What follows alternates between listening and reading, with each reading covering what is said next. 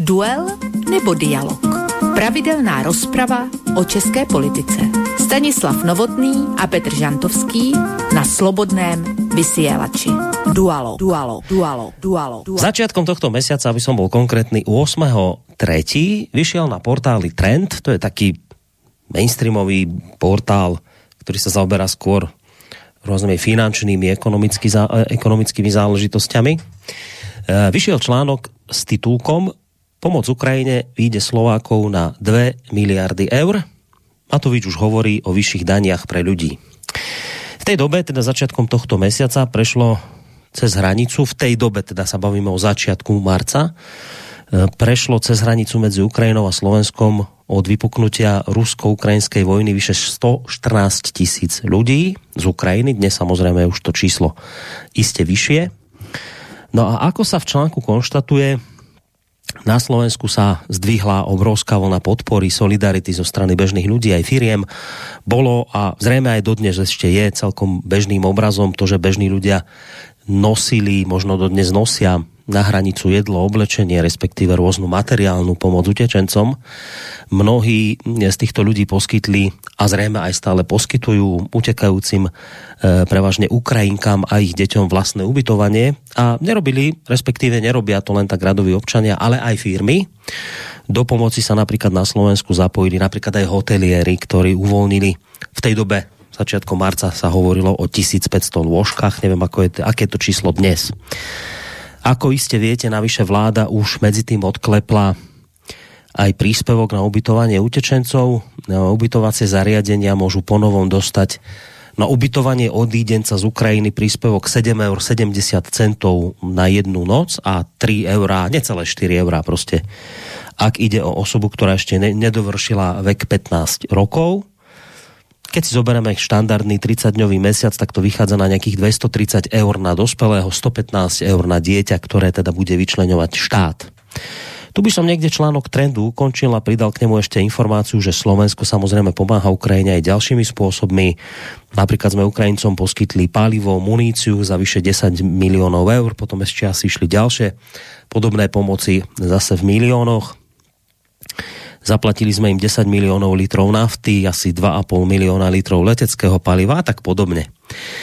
Teraz sa vráťme k spomínanému článku trendu, ako sa v ňom ale ďalej uvádza, citujem, bez ohľadu na ťažkú situáciu, ktorú spôsobil vojnový konflikt, sa vynárajú v pozadí ďalšie otázky, na ktoré chcú skôr či neskôr všetci poznať odpoveď.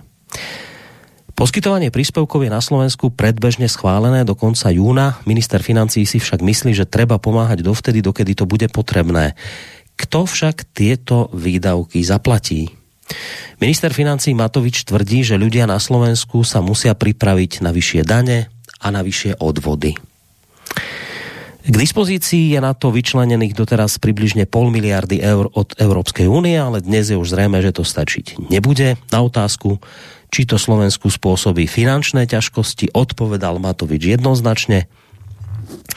Treba sa pozrieť pravde do očí. Ja osobne odhadujem, že celkové náklady Slovenska priamo či nepriamo súvisiace s vojnou môžu dosiahnuť 1 až 2 miliardy eur. Ide o polovicu všetkých daní z príjmu, ktoré platia zamestnanci na Slovensku. Teraz urobím, vážení poslucháči, strich a pridám tri správy. Jednu z 19. marca, v ktorej sa konštatuje, že rodiny Slovákov si priplatia za stravu, pohonné hmoty a energie aj cez 150 eur. Podľa odborníka na osobné financie z Partners Group SK Lukáša Nemerguta môže byť pre mnohých táto suma kritická. Dôsledné plánovanie financií a obmedzenie bežnej spotreby je naozaj nevyhnutné, upozornil Nemergut. Rekordná inflácia podľa neho trápi rodiny už od konca minulého roka, keď z približne 5% zdrástla na aktuálnu mieru 9% a ešte viac oslabila kúpnu silu peňazí. Mnohí si tieto čísla neuvedomia, až kým nespoznajú a nespozorujú rozdiel napríklad aj pri bežnom nákupe. Ak si včera kúpili potraviny za 20 eur, pričom nákupný košík pozostával z 10 potravín, o dva mesiace ich podobný nákup môže výjsť už na 25, možno 30 eur prípadne si za tých istých 20 eur nakúpia iba 7 alebo 8 takýchto potravín. Druhá správa, konkrétne z portálu Pravda z dnešného dňa. 3 milióny ľudí majú u lekára po novom platiť. Štát dáva na svojich poistencov menej ako Mexiko. Od 1. apríla nebude mať tretina ambulancií na Slovensku zmluvu so štátnou všeobecnou zdravotnou poisťovňou. To znamená, že približne 3 milióny poistencov si budú musieť vziať hotovosť k všeobecnému očnému lekárovi alebo aj k pediatrovi.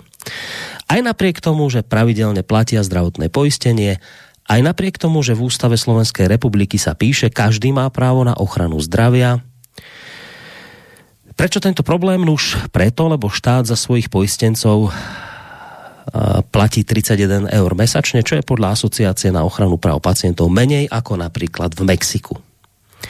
Na porovnanie v České republike je to 71 eur za mesiac.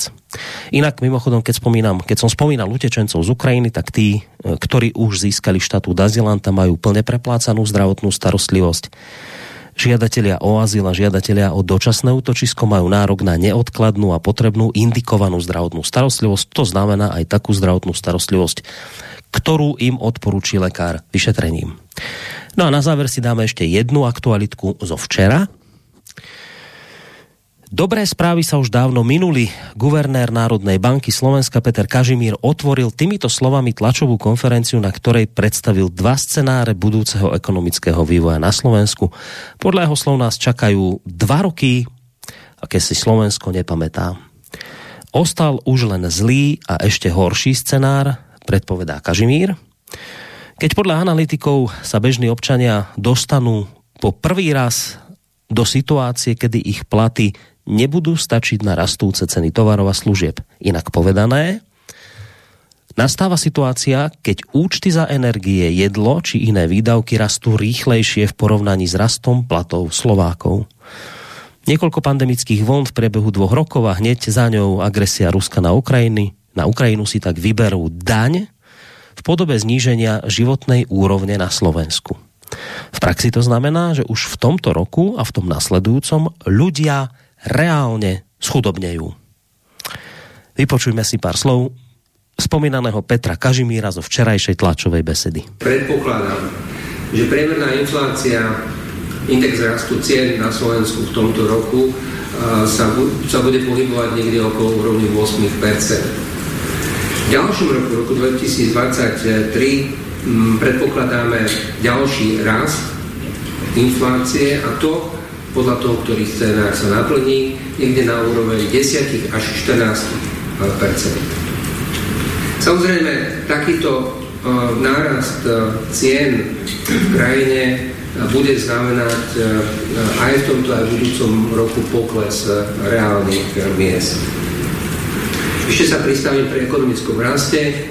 Bohužiaľ, nárast cien bude doprevádzaný oslabením ekonomického rastu. Predpokladáme, že naša ekonomika sa v najbližších troch rokoch, to znamená roku 22, 23 a 24, bude niekde hýbať, bude plávať niekde medzi 2 až 3 percentami. Ak by sme zažili ten um, horší dramatický scenár, tak uh, by sa um, ekonomický rast v budúcom roku dokonca mohol aj zastaviť.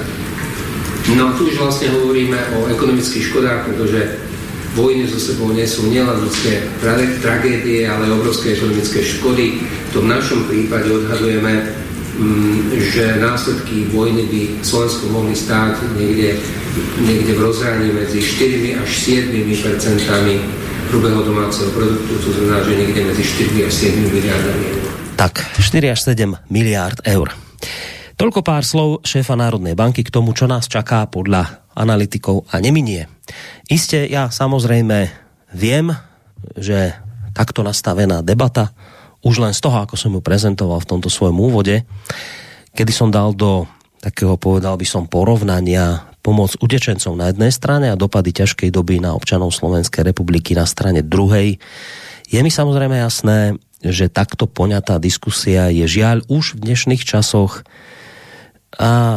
ani nie nastupujúcej, ale musím to povedať, že už priamo prebiehajúcej názorovej totality vnímaná ako niečo kontroverzné, ako niečo zavrhnutia hodné, ako niečo blokovania hodné. Blokovanie hodné všetkých tých, ktorí si čo len dovolia vôbec takto otázku postaviť, zamýšľať sa týmto smerom. Nakoniec ja si samozrejme veľmi dobre Prepačte, pamätám na to, ako zverejnil začiatkom tohto mesiaca minister vnútra Roman Mikulec taký radosný status na svojej facebookovej stránke po zablokovaní prvého nepohodlného webu na Slovensku, konkrétne hlavných správ. Šéf rezortu vtedy netajil potešenie nad touto udalosťou, pretože ako uviedol, citujem, cieľom týchto hoaxerov a šíriteľov dezinformácií ako boli napríklad aj hlavné správy, dnes už zablokované, je zneistiť ľudí a spôsobiť informačný chaos, ktorý bude vyúsťovať postupne do straty podpory ukrajinských utečencov a podpory Ukrajiny ako takej, tak ako to vidíme napríklad v spochybňovaní Európskej únie. Koniec citácie. Čo k tomu povedať záverom eh, tohto môjho zase raz dlhšieho úvodu? Nebudem hovoriť za svojich reláciových kolegov, tí nakoniec iste to urobia radi sami. Takže to poviem len sám za seba. Ak dnes poukazujem na jednej strane na pomoc štátu smerom k Ukrajine, ktorá mimochodom nie je v NATO ani v Európskej únii, ak dnes hovorím o pomoci utečencom z tejto krajiny a dávam to do protikladu s tým, ako sa má v dohľadnej dobe prepadnúť životná úroveň občanov Slovenskej republiky, nehovorím tým, že netreba utečencom z Ukrajiny pomáhať. Ani tým nenaznačujem, že podporujem alebo zľahčujem vojnový konflikt na Ukrajine. Nemám zároveň záujem vyvolávať nenávisť k utečencom, práve naopak. Ja som totiž hlboko presvedčený o tom, že je potrebné poukazovať na problém, ktorý tu už máme, ktorý už buble pod pokrievkou a ktorý bude podľa môjho skromného odhadu s pripúdajúcou sa alebo s prepadajúcou sa životnou úrovňou a zo, ako ste počuli, schudobňovaným občanov Slovenskej republiky stále nástojčivejší. No a keďže mainstreamové uh, a žiaľ, čo je hrozné povedať, aj verejnoprávne médiá už podľahali unizono jednostrannej vojnovej propagande, hoci Slovensko mimochodom vo vojnovom stave nie je, Eh, keďže z týchto médií už nejakú objektívnu diskusiu s protistranou nemôžete očakávať, tak z tohto dôvodu je podľa mňa o to dôležitejšie, aby sa o týchto témach diskutovalo v nezávislých médiách, akým je napríklad aj Rádio Slobodný vysielač, pretože neviem si predstaviť, ako inak sa dá uvoľniť ten tlak v hrnci, ktorý narastá, ak to podľa mňa nepôjde po dobrom diskusiou a nebudeme hľadať nejaké riešenia, tak sa obávam, že si môžeme e, celkom živo predstaviť prípad hrnca, kde sa paralen e, zhromažďuje, zhromažďuje a viete si predstaviť, počom, čo sa s tým hrncom stane. No takže z tohto dôvodu si myslím, že o týchto témach sa treba rozprávať bez toho, aby sme obhajovali vojnu na Ukrajine, aby sme boli proti učencom a niečo podobné. Zkrátka, sú témy, sú vážne témy, čaká nás podľa toho, čo sme počuli, čakajú nás podľa toho, čo sme počuli dva roky, aké sme nezažili. Z tohto dôvodu sa o týchto veciach treba rozprávať. Ja som samozrejme hovoril doteraz o veciach, ktorí sa týkali Slovenska, keďže počúvate reláciu Dualog, tak veľmi dobre viete, že to sú dve hodiny slová hudby, v ktorých rozoberáme vždy udalosti týkajúce sa Českej republiky, ale Dovolím si povedať, ak sa bude miliť, iste ma moji kolegovia opravia, ale nemyslím si, že sa to udeje. E, rovnaké problémy riešia možno väčšie, možno o niečo menšie, neviem, aj u nich e, v Českej republike. Takže myslím si, že toto je téma, ktorá sa nás všetkých dotýka. Ani ich nejaké svetlé zajtrajšky v tomto smere nečakajú. Aj oni musia pomáhať a mnohí chcú pomáhať a aj u nich podľa mňa rastie a bude rásť nejaký ten tlak verejnosti Eh, ruka v ruke s tým, ako sa bude prepadať životná úroveň. Takže aj z ich pohľadu je, z pohľadu Českej republiky, je to veľmi aktuálna a dôležitá téma. Na Skyblinke tradičná dvojica v podobe mediálneho analytika, vysokoškolského pedagoga a publicistu Petra Žantovského. Dobrý večer ti prajeme. Tak já zdravím tebe, Boris, zdravím samozřejmě svého eh, partnera, eh, kterého ty představíš po mně a lépe než já. Eh, ale já ho znám teda asi třikrát déle než ty, takže bych mohl vyprávět, ale nebudu, nechám si to někdy k, pivu nebo k kávě. Každopádně ho zdravím. Zdravím hlavně všechny naše posluchače, ať už dneska eh, v té premiéře nebo potom kdykoliv v repríze z archivu Slobodného vysílača. Musím říct, že to téma dnešní zvolili jsme ho všichni tři, myslím, ve schodě. Myslím si, že i budeme mít hodně podobný takový rozpačitý a rozporopaný pocity. Mluvím za sebe určitě, protože ta celá věc je z několika pohledů Eh, vidět úplně jinak. To znamená, myslím tím tu podporu, nebo respektive migrace Ukrajinců do našich republik a, a jejich podporu následně z hlediska vlády a parlamentu a tak dále úřadů. Eh, je to strašně komplikovaná eticky, humanitárně, nevím jak, složitá situace, která má ovšem své velmi, velmi, velmi stěné stránky. Ty si, Boris, mluvil jenom o těch ekonomických. Oni jsou samozřejmě podstatní pro většinu, nebo drtivou většinu obyvatel, ale myslím, že najdeme společně v diskusi ještě další. Takže těch otazníků, které možná vyslovíme, bude víc než odpovědí. Eh, v každém případě jsem rád, že jsme tady zase po dvou týdnech spolu a, a těším se na ten pořad. Tak, já jsem rád, že se těšíš. O malou chvíľku opäť dostaneš priestor, aby si nám predstavil hudobného hostia dnešného večera, ale ešte predtým uh, Stanislav Novotný, človek, ktorý svojho času bol prezidentom policajného zboru v Českej republike. Toho času ho okrem iného poznáte aj ako predsedu asociácie nezávislých médií. Toho máme takisto na Skype. Stando, vítaj. Mm-hmm. Dobrý večer, vzácní pánové, tedy Petře a Borisy. E, také samozřejmě vytrvalí, skvělí, vážení posluchači, protože ono to není žádná legrace. Poslouchat nás pořád dokola e, po tak e, vlastně dlouhou už dobu, kdy vlastně neustále přinášíme spíše špatné zprávy, ale hledáme východisko, hledáme prostě nějaké východisko z toho marazmu a doufám, že občas i tam jako nějaká jiskřička naděje z toho našeho povídání je cítit. No uvidíme, či ju bude cítiť aj dnes a či sa vôbec o to budeme pokúšať. Však nechajme sa prekvapiť. V každom prípade tých spomínaných milých a vytrvalých poslucháčov zdravím z bansko štúdia a ja, Boris Koroni. A dodávam, že to, čo vždy, že budem rád, keď sa do tejto našej diskusie zapojíte aj vy. Mailovo na adrese studiozavinač.slobodnyvysielac.sk Môžete písať aj cez našu internetovú stránku, keď si kliknete na zelené tlačidlo otázka do štúdia, alebo nám aj priamo zatelefonovať na číslo 048 381 0101. Platí to, čo som povedal, treba o týchto veciach diskutovať, treba ten ventil uvolniť, pretože keď sa to neurobí diskusiou, keď sa bude diať to, že túto tému musíme obchádzať, lebo ako sme počuli od eh, pána ministra vnútra Mikulca, týmto my napomáhame nejakej nenávisti k Ukrajincom, niečo podobné, tak eh, obávam sa, že to bude potom len o to horšie. Čiže takto sa na to pozerajme. No, uh, Samozrejme, necháme na vás, vážení poslucháči, či to budú názory, či to budú nejaké otázky, ktoré budete smerovať na Stana alebo na Petra, prípadne aj na obidvoch, to už je teda na vás. Môžete o tejto chvíle písať a potom povedzme v tej druhej časti relácie by sme zobrali aj telefonáty. Ja som spomínal, že Petrovi dám o malú chvíľku slovo, idem tak urobiť, pretože tí, ktorí nás počúvate pravidelne, veľmi dobre viete, že my túto reláciu vždy začíname po mojom úvodnom slove a privítaní hostí eh, tým, že nám Peter predstaví taký hudobný obal večera. Tak, čo si nám na dnes, Petře, připravil?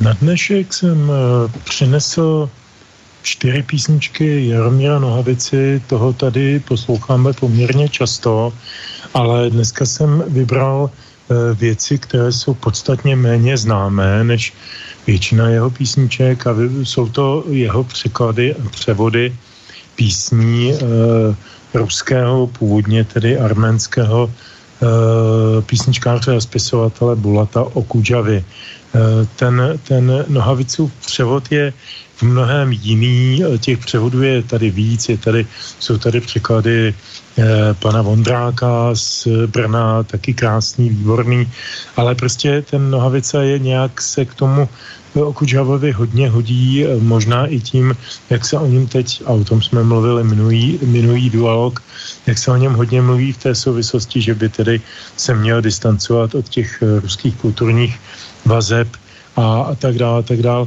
tak já jsem si říkal, že by bylo vhodné tady připomenout pár věcí, které Nohavica eh, z té Okudžavovi pomyslné toho zpěvníku nahrál už před nějakými bezmála 20 lety.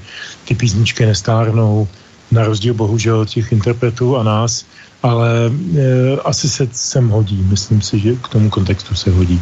Ja o tom vôbec nepochybujem, práve naopak sa teším, lebo to budú očividne pesničky, ktoré nie sú nejako tak chronicky známe. Tak oni jsou, pokud sleduješ eh, ten eh, celý kontext kulturní, tak samozřejmě v eh, portfoliu o Kudžavových písní známý jsou. Je interpretoval kdo jiný, například Žana Byčevská, ale stále ještě rusky. A tohle to jsou prostě čtyři méně známé u nás, méně známé Nohavicovi transpozice Kudžavových písní. Ta první se jmenuje Píšu historický román. No, dobré tak si to ideme aj rovno hneď vypočuť.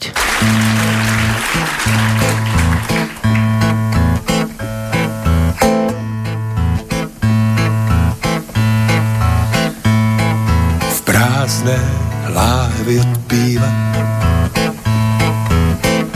Dobré zahraniční značky Kvetla růže ohnivá.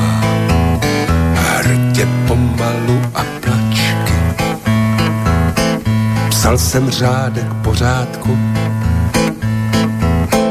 historické veledílo by se dával na zadku. Až se slilo, co kde bylo, všichni píší jen, co slyší, všichni slyší jen, jak dýší. A jak dýší, tak i píší, je to marné, spadla klec. V přírodě je to tak dáno, ptát se proč je zakázáno, to už není naše věc. Byly války po budu,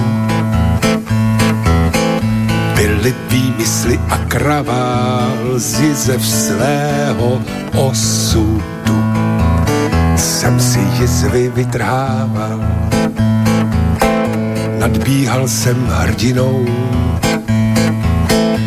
vyprávěl o zašlé době po ručickou afínu. Jsem si přistřihl sám sobě, všichni píší jen, co slyší, všichni slyší to, jak dýší a jak píší, tak i píší, je to marné, spadla klec. Přírodě je to tak dáno, ptát se proč je zakázáno, to už není naše věc. Kostel není ještě mše, fantazie není hlhaní, dopřejte mi dopsat vše, co mám ještě na napsání. Dokud září rudý květ, rudé růže v temné flašce, dopřejte mi vykřičet.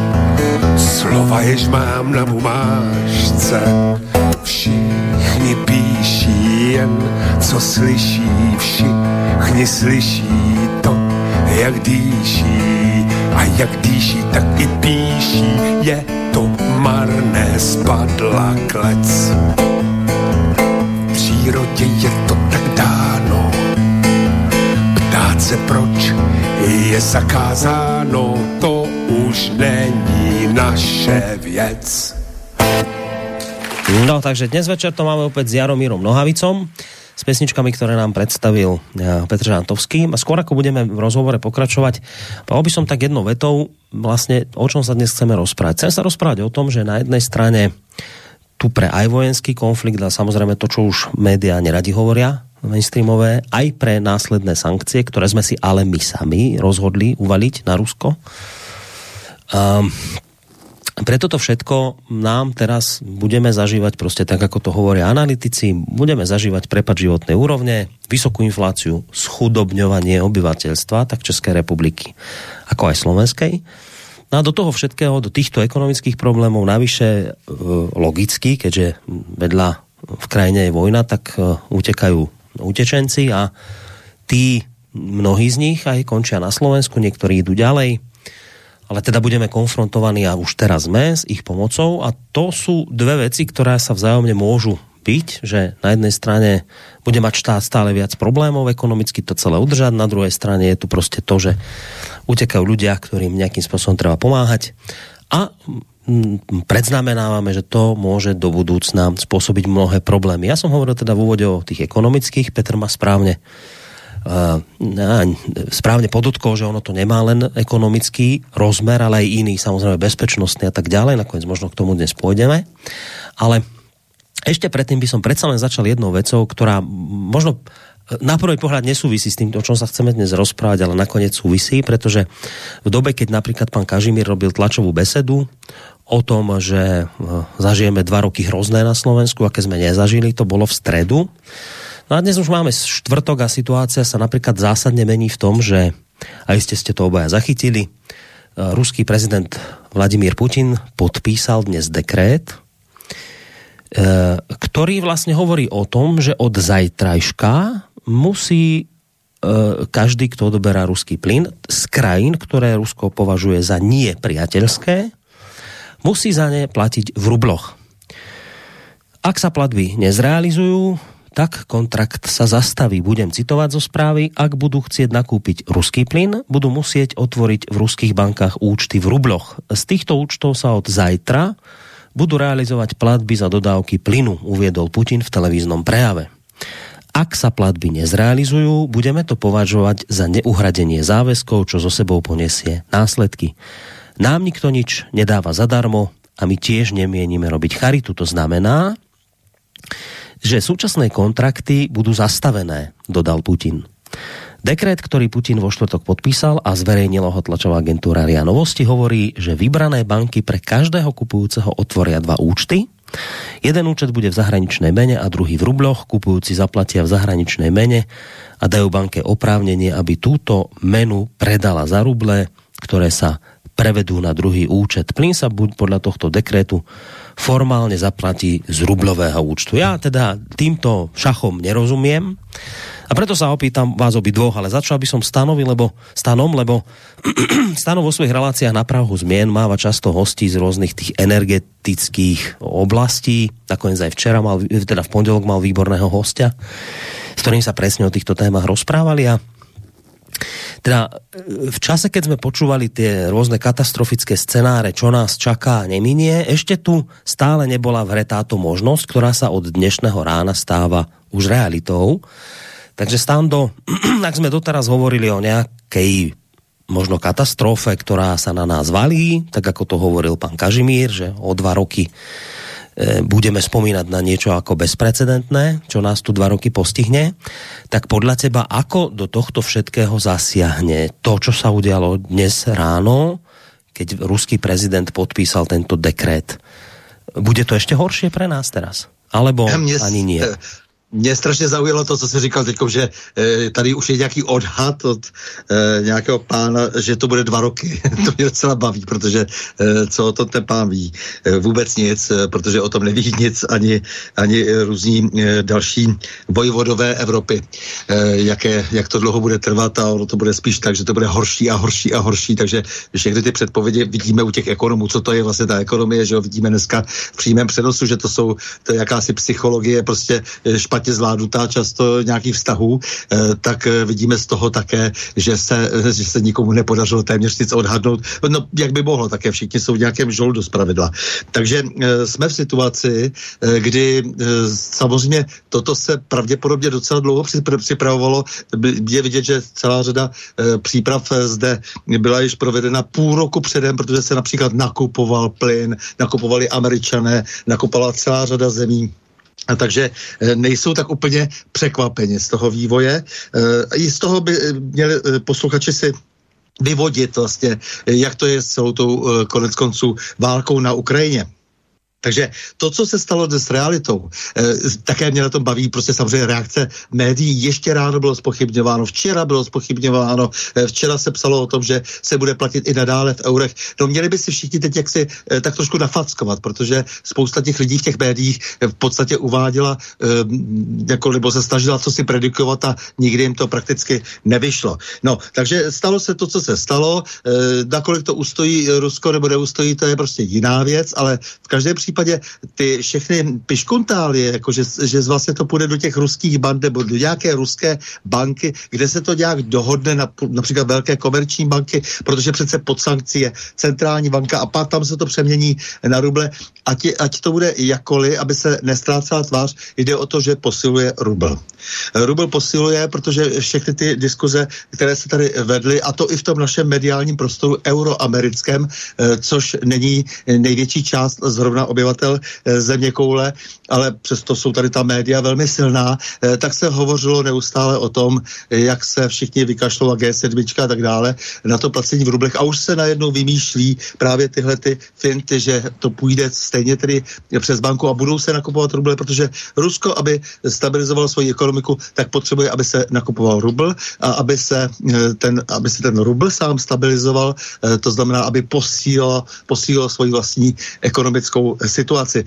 Indové slíbili, že budou platit a to je nějaký partner v rublech, to všelijaké spochybňování, že, že samozřejmě než se vybudují všechny ty vztahy jinam do jiných zemí, to je, to je další věc, kdy tedy budou rozšířené ty kapacity plynovodů, ropovodů ze severu na jih do Číny i do Indie.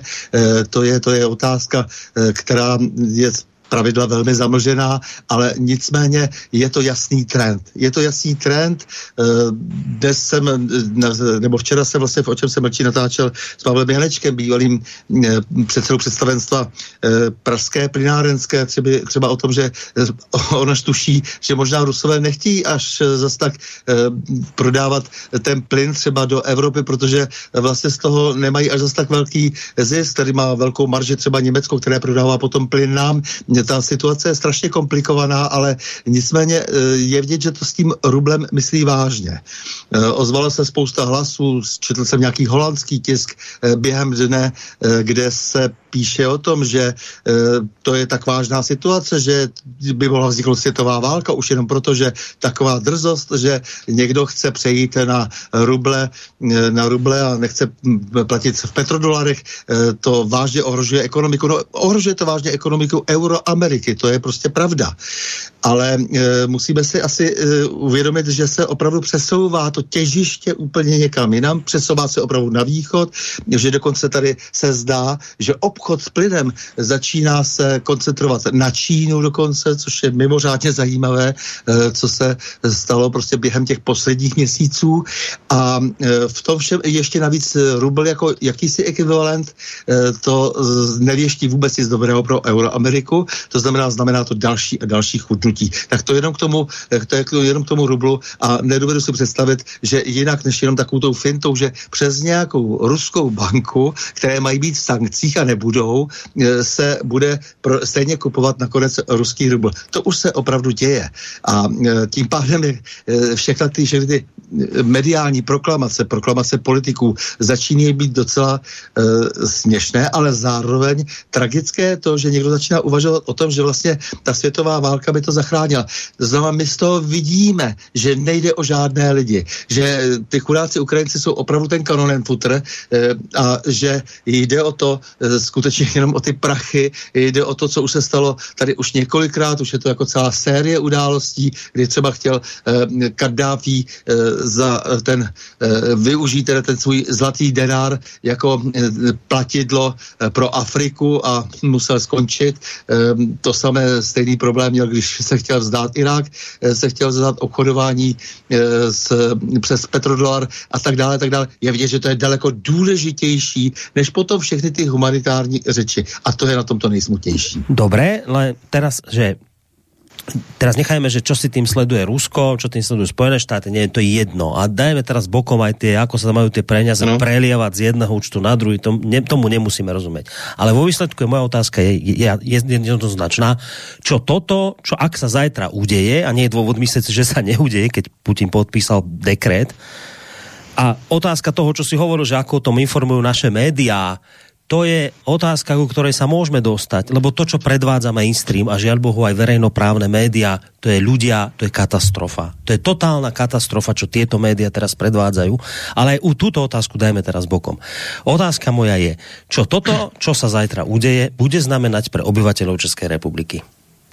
No tak samozřejmě pokles životní úrovně eh, v dlouhodobém měřítku i v krátkodobém už dnes, eh, protože už vidíme, eh, jak se co se děje s potravinami, jak všichni předjímají, co se bude dále dít. Vidíme, jak nesmyslně třeba přestože měli nakoupeny za staré, nakoupeno za staré ceny, se zvedly pohonné hmoty. Vidíme, že nemáme plyn, to znamená, jsme zcela závisí na tom, co vykšeftuje Německo s Ruskem a ještě když to bude za ruble, tak samozřejmě bude padat euro. No tak všechno to dohromady znamená pokles životní úrovně bez diskuze. Všechno se promíte úplně do všech cen, zejména samozřejmě to bude nejbolestnější do potravin. Zároveň mm, se všichni budou samozřejmě vymlouvat eh, na válku a tak dále, že jo, ale nicméně prostě uh, už dávno zase počítají s tím podle nákupů pšenice a tak dále uh, objemů, že se bude prostě blokovat vlastně vývoz z různých zemí, vývoz vývoz obilí, no a tím pádem zase sur, základní surovina pochopitelně pro uživení e, národa. Takže všechno to znamená už od toho, nejenom od toho zítřka, ale je to dlouhodobý proces, to je jenom jeden z milníků na cestě, e, takže bych to nedramatizoval, jenom ten, e, ten rubl, ještě mm. uvidíme, jak se, jak se toto Ruskou stojí samo, ale znamená to pokles životní úrovně a to radikální a stále sestupný. Nedovedu si představit, že, to, že by to dopadlo jinak, protože vidíme všechny ty obludné lži, všechny ty PR nesmysly, o tom, že 10% inflace, dneska už se hlásí 13%, samozřejmě, že bude daleko vyšší, na to nám stačí selský rozum, nemusíme prostě se vůbec držet těchto těch lidí, kteří jsou nezajímaví tím, že dělají pro nejrůznější firmy, PR firmy, eh, jo, to, to je ten eh, dlouhodobý problém jako toho, že takzvaní odborníci jsou najímaní na to, aby lhali.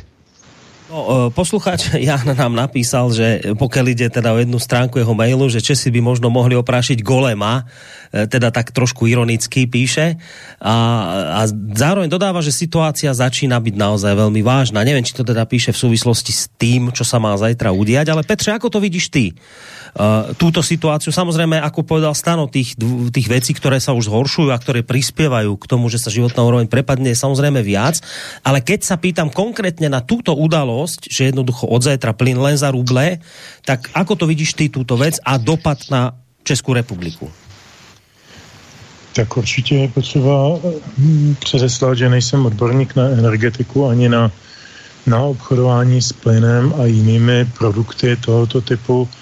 Já to zkouším vidět, zkusím to pro tuto chvíli vidět eh, pohledem běžného normálního občana, který je závislý na eh, těchto těch globálních biznesech.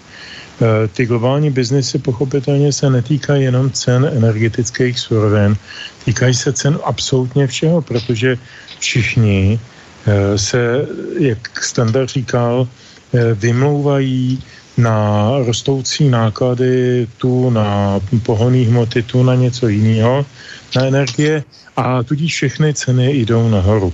Eh, já jsem eh, občanem malého městečka, které má nějakých pět tisíc lidí. Eh, hodně se tu známe navzájem, potkáváme se na třech místech. Jedno to místo je Lidl, druhý to místo je pošta a třetí, možná nejčastější, je lékárna, protože je tady poměrně vysoký proměrný věk díky tomu, že tady je hodně původních obyvatel a pak nějaké ty náplavy z Prahy, jako u těch pražských aglomerací vždycky jsou. A já poslouchám lidi v té lékárně, chodím tam také sám díky svým báječným diagnozám poměrně často bohužel a poslouchám, co si povídají. Ne, nezasahuji jim do toho a zajímá mě, eh, jaký jsou jejich starosti, abych nebyl úplně odříznutý od reality, což se mi nemůže stát, protože nejsem v kategorii, teda aspoň té finanční, eh, že bych mohl realitu přestat eh, jak si vnímat v jejím celku, tedy i v tom finančním, tak slyším, že ty lidi e, jako z nich padají čím dál častěji věty typu já už nemám ani na léky.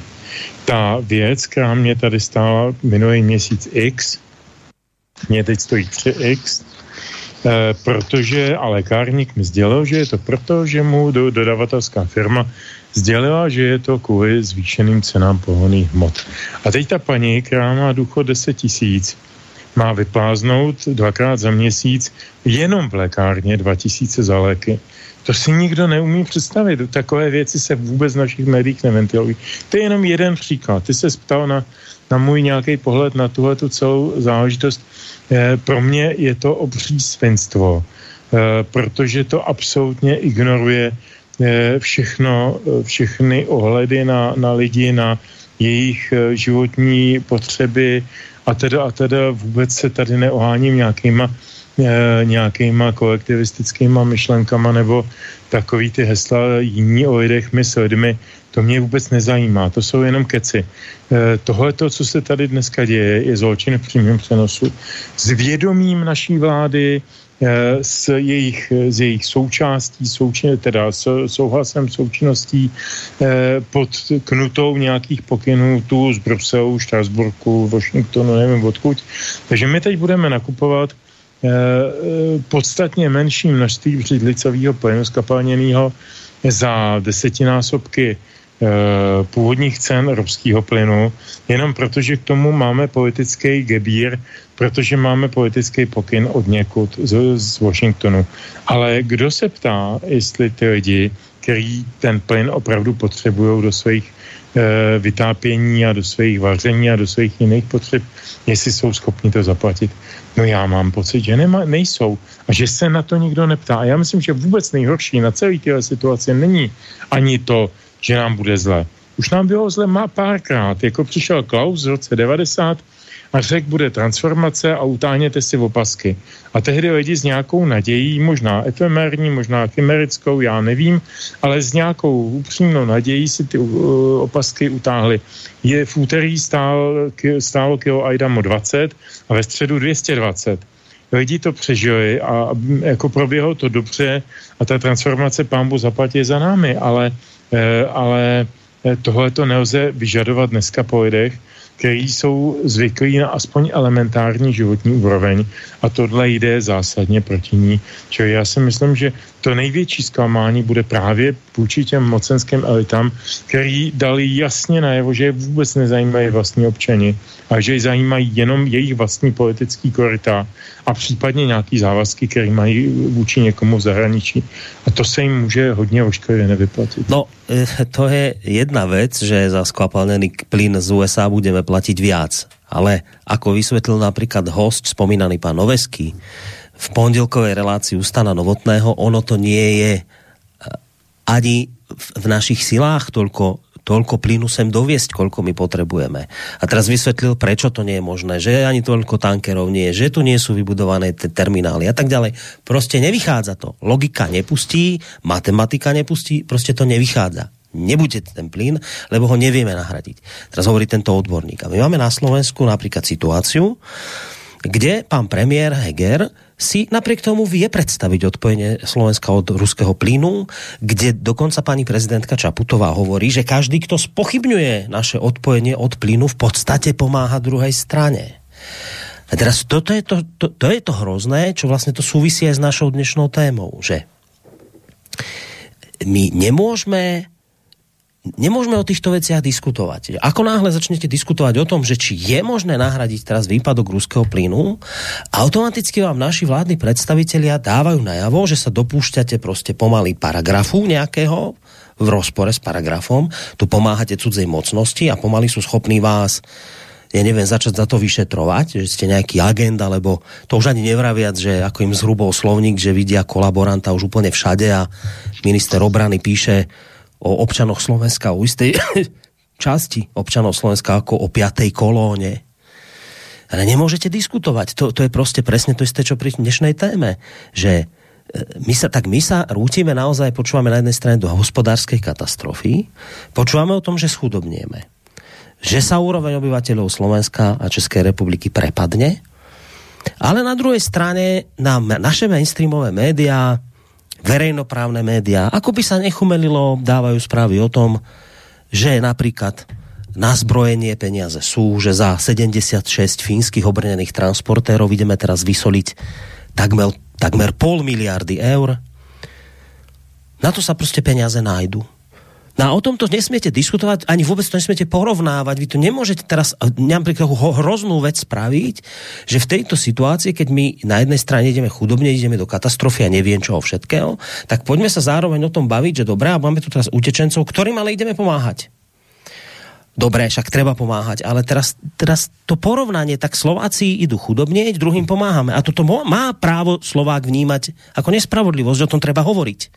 No ale o tom prostě hovoriť nemôžeš, lebo ako povedal pán minister vnútra Mikulec, cieľom takýchto rečí je zneistiť ľudí a spôsobiť informačný chaos a teda ktorý má vyústiť postupne do straty podpory ukrajinským utečencom a straty podpory Ukrajiny ako takej. No ja, teda, to, to ja sa pýtam, lebo ja, mne, na toto mne nikto doteraz nedal odpoveď, ja sa pýtam ako obyčajný občan, prosím vás, a kedy, kedy my sme už v demokracii, ktorá ešte sa hrdíme tým, že máme demokraciu, kedy sme my, prosím vás, pán minister Mikulec, strátili, alebo Heger, alebo už ho, hoc kto, Kedy sme my teda stratili v demokracii možnosť tieto veci napríklad spochybňovať? Že kedy ste vy rozhodli o tom, že my sa už nemôžeme rozprávať o tom, že či je napríklad dobré nakupovať teraz transportéry za pol miliardy eur, keď nám na druhej strane hovoríte, že teda ideme do hrozných časov? Kedy, kedy kto rozhodol o tom, že toto sú už veci, ktoré sa nesmú otvárať? už to v demokracii, vy ste dali nejaký konkrétny dátum, že od tohto a tohto dátumu už tieto veci nie, tak nám to prosím vás povedzte, lebo ja som to teda nezaregistroval. Víš, tak toto je tá otázka aj, na tie, aj, aj ohľadom toho, tých médií, a už, už teda smerujem k nejakej otázke, ktoré aj, aj Stano povedal ohľadom aj mainstreamových médií, aj, aj verejnoprávnych to, čo sa deje teraz v médiách tohto druhu, to je naozaj niečo katastrofálne. Ja som to hovoril v útorok v relácii. Mne sa prvýkrát v živote stalo, že som totálne prestal sledovať mainstreamové médiá. Podľa mňa to je zle. Ja som si doteraz, ja si platím denník Gen, platím si denník ZME, aby som, sa, aby som si mohol prečítať celé ich články, hoci s tým hlboko nesúhlasím. Ale doteraz mi išlo o to, aby som sa dočítal, čo tam v nich je. Ale ja som sa prvýkrát pristihol pri tom, že ja som absolútne prestal tieto veci sledovať, lebo to už je nehorázne. Stano dal dnes jeden príklad e, o tom, ako včera všetci tu informovali, že Putin nezavedie e, platbu za ruble. No dneska zaviedol a nikto z týchto, ktorí ešte včera tvrdili, že nezavedie, sa už dnes neospravedlní. Ja som nedávno čítal, a tam sa to, myslím, definitívne u mňa zlomilo, ako ruskí vojaci na, na Ukrajine o 3 dní už nebudú mať naftu. No, 3 dní prešli, 5 dní a nikto sa už k tejto správe nejak nehlási. Nevadí, ideme ďalej. Viete, čiže tu sa dopúšťajú hrozných vecí tieto médiá. Oni nabehli na totálne jednostrannú vojnovú propagandu, hoci my nie sme vo vojne. A vy o tom ale, vy, a to je to, vy o tom nesmiete diskutovať ak o tom diskutujete, tak ako my dnes, tak sa prostě dopúšťate už niečoho, čo podľa našich politikov hraničí s tým, že ľudí idete vyzývať, e, ja neviem, k tomu, aby ne, neuznávali utečencov, ale vy ste to počuli nakoniec. Že kedy sa toto dočerta stalo? Takáto vec. Petře, ty si mediálny analytik. To asi těžko stanovit nějaký e, datum, že to bylo prostě 1. ledna 2021 Eh, jako ten, ten pardon, ten trend eh, k cenzuře je v Evropské unii minimálně od roku 2016, kdy se na úrovni Evropské komise sestavil první tým pro potírání fake news. Za Českou republiku tam byl e, pan Kalenský, a, e, což je člověk, který dneska pracuje pro úplně jiné společnosti, ale tehdy zaváděl vlastně ty cenzorní praktiky u nás. Eh, v lednu 2017 vzniklo Centrum proti terorismu a hybridním hrozbám na ministerstvu vnitra.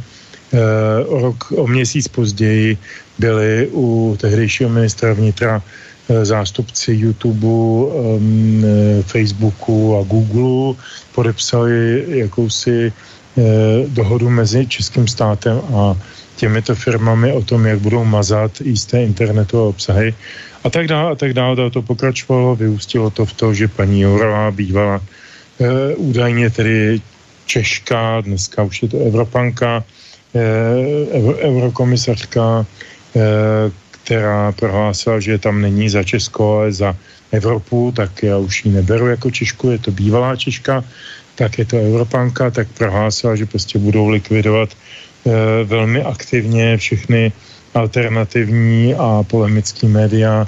Dneska se to běžně děje v Čechách. Na Slovensku, pokud vím, zrušili hlavné zprávy a myslím, že je Infovojnu. Ano, Jsem ano, něco ano. zaznamenal. Aj hlavný denník a, a armádný magazín.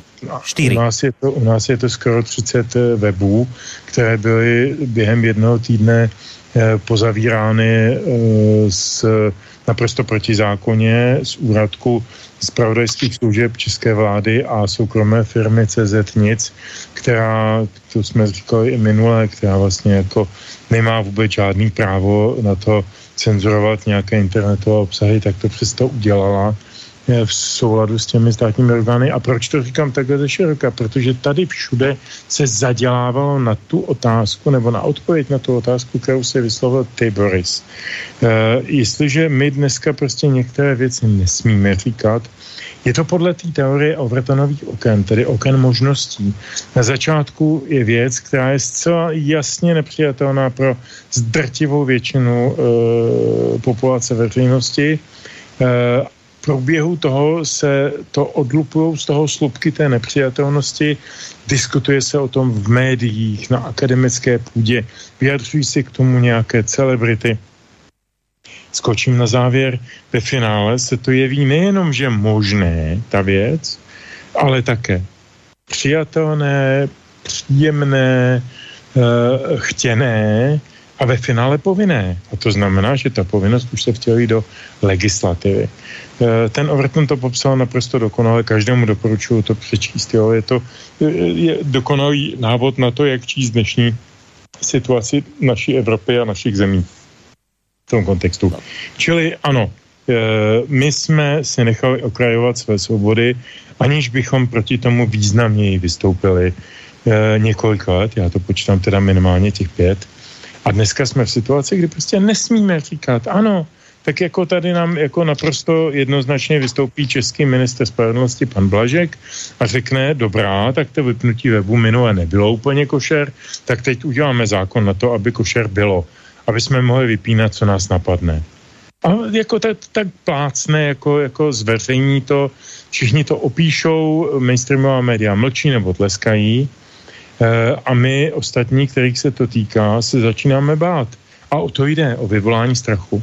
Čili celý tenhle ten mechanismus je psychologické vyvolávání strachu. A musím říct, bohužel úspěšné. No úspěšné, no dobré, úspěšné, ale však Stano, ty si, aj nakonec aj ty Petr, ale Stano, ty si zažil v socializme doby podobné. No tak e, dobré, no tak však zakážeme o niečom diskutovať. Nemusíme sa, môžeme kľudne za, zakázať diskusiu o hospodárskych škodách, ktoré nás čakajú. A môžeme to kľudne prezentovať len tak, že to je dôsledok vojny, to budeme teraz počúvať, to Putin, to všetko, čo sa teraz udeje zlé, to ďakujte Putinovi.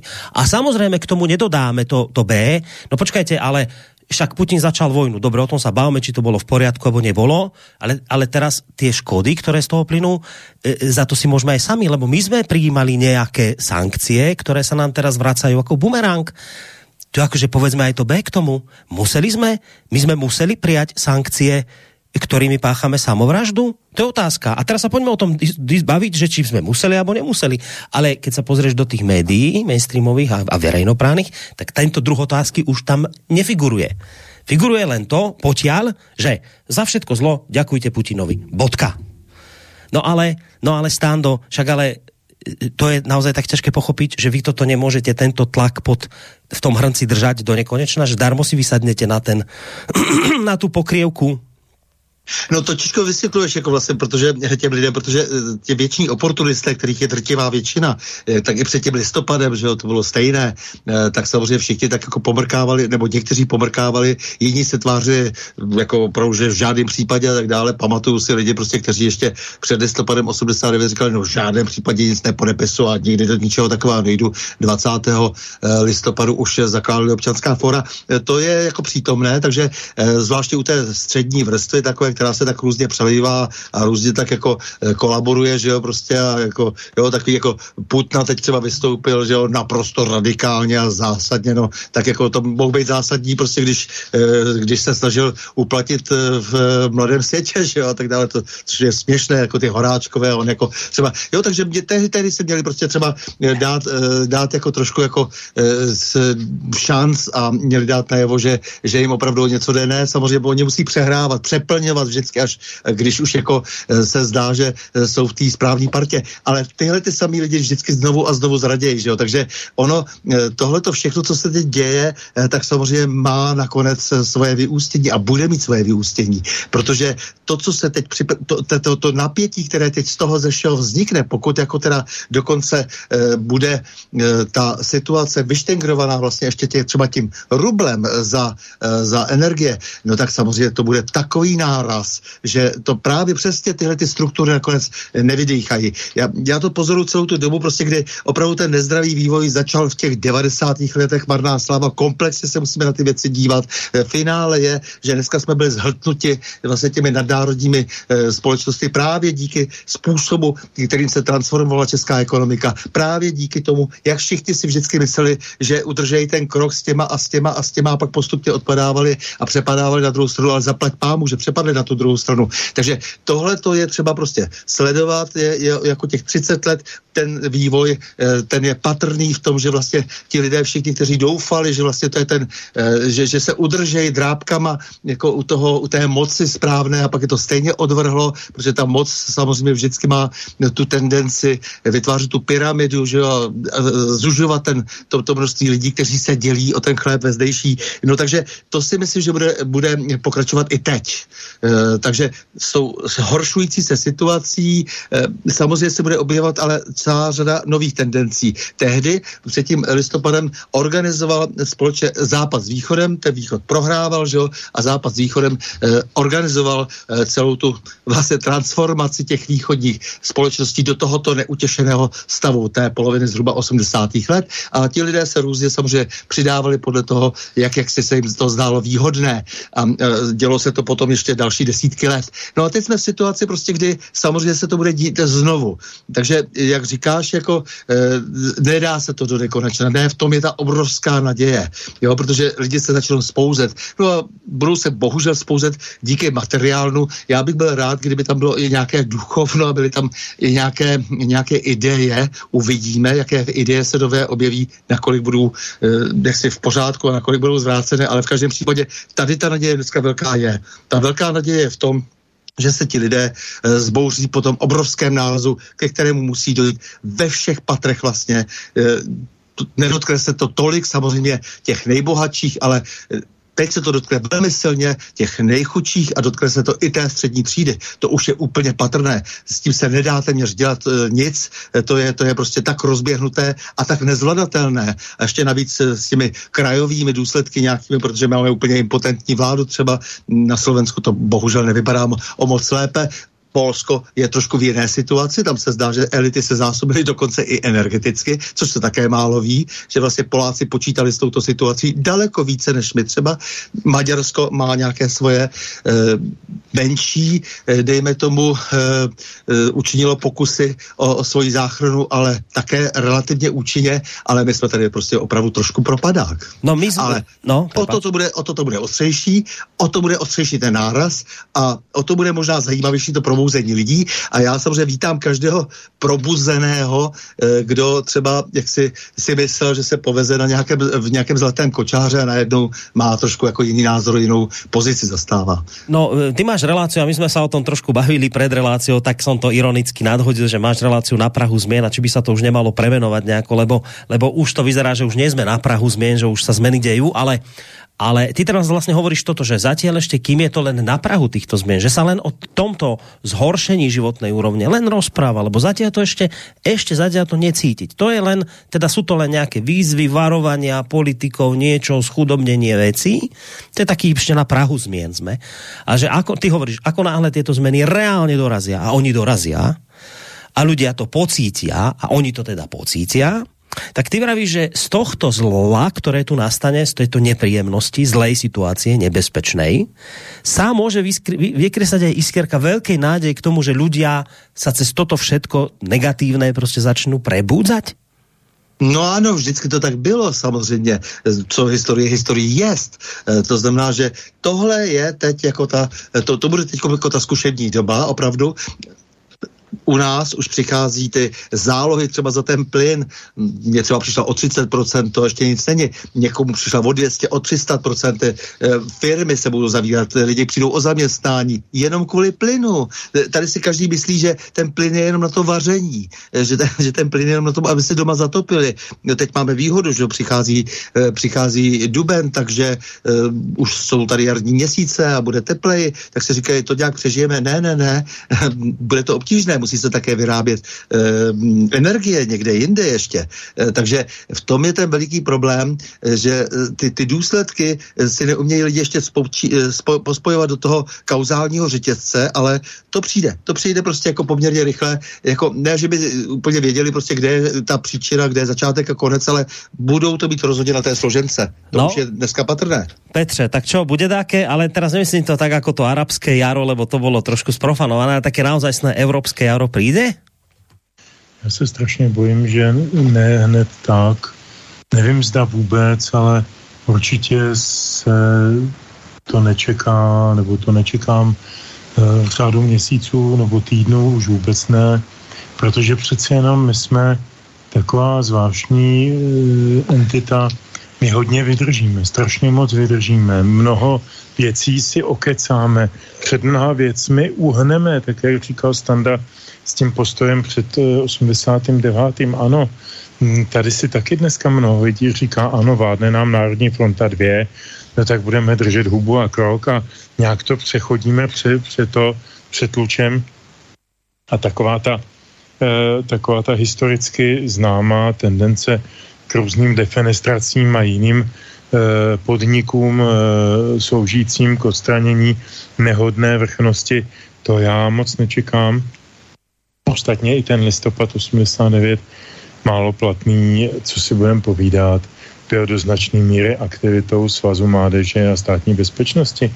To, že se tam něco odehrálo, eh, ten prvotní účel byl úplně o ničem jiném. Ten nebyl o tom dát lidem svobodu, ten byl o tom odstranit ty fosilní, fosilní jakeše a nasadit tam na, na tráť mladé, mladé mohority a další soudruhy Eh, jako malinko, malinko tu zemi zdemokratizovat a, a jet dál, jako po, po vzoru 68.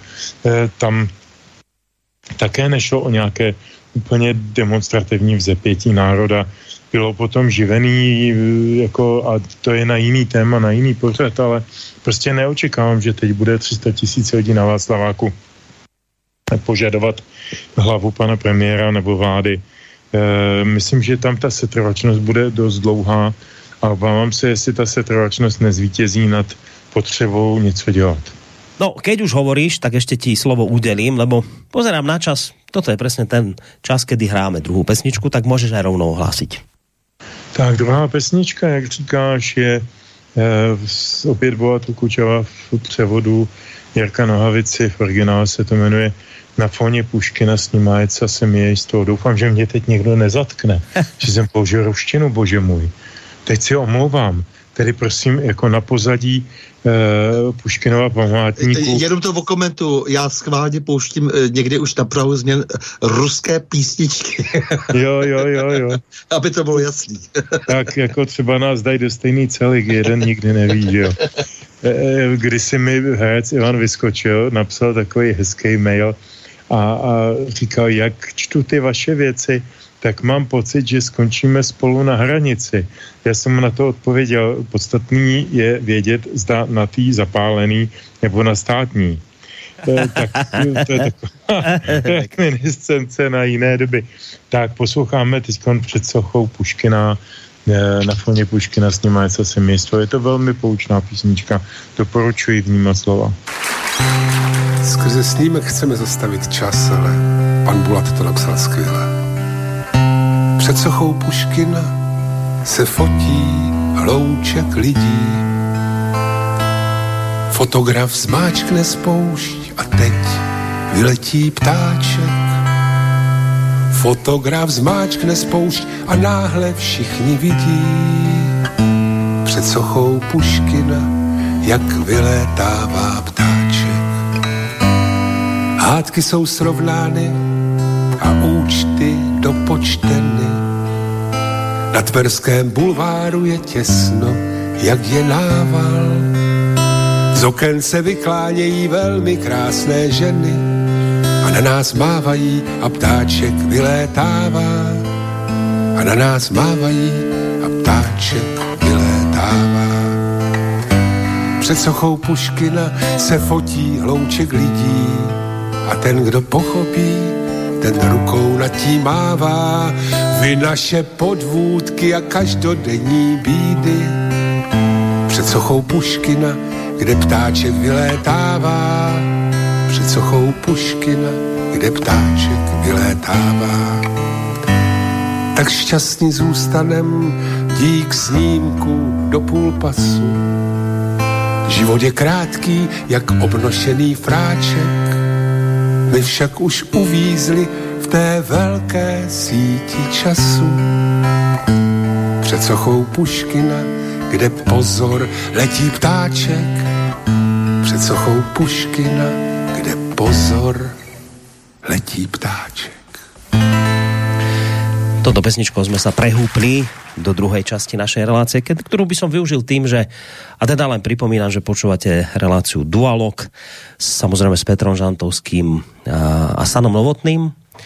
A bavíme sa samozrejme o, o, o tom, čo nám všetci sľubujú, že v súvislosti s konfliktom na Ukrajine, to, čo dodávame my, aj v súvislosti s následnými sankciami, ktoré sme na Rusko uvalili a ktoré sa nám teraz vracajú budeme zažívať podľa našich analytikov, ale v tomto sa zhodujú aj s mojimi uh, reláciovými parťákmi, že budeme zažívať tak v Českej republike, ako aj na Slovensku ťažké časy.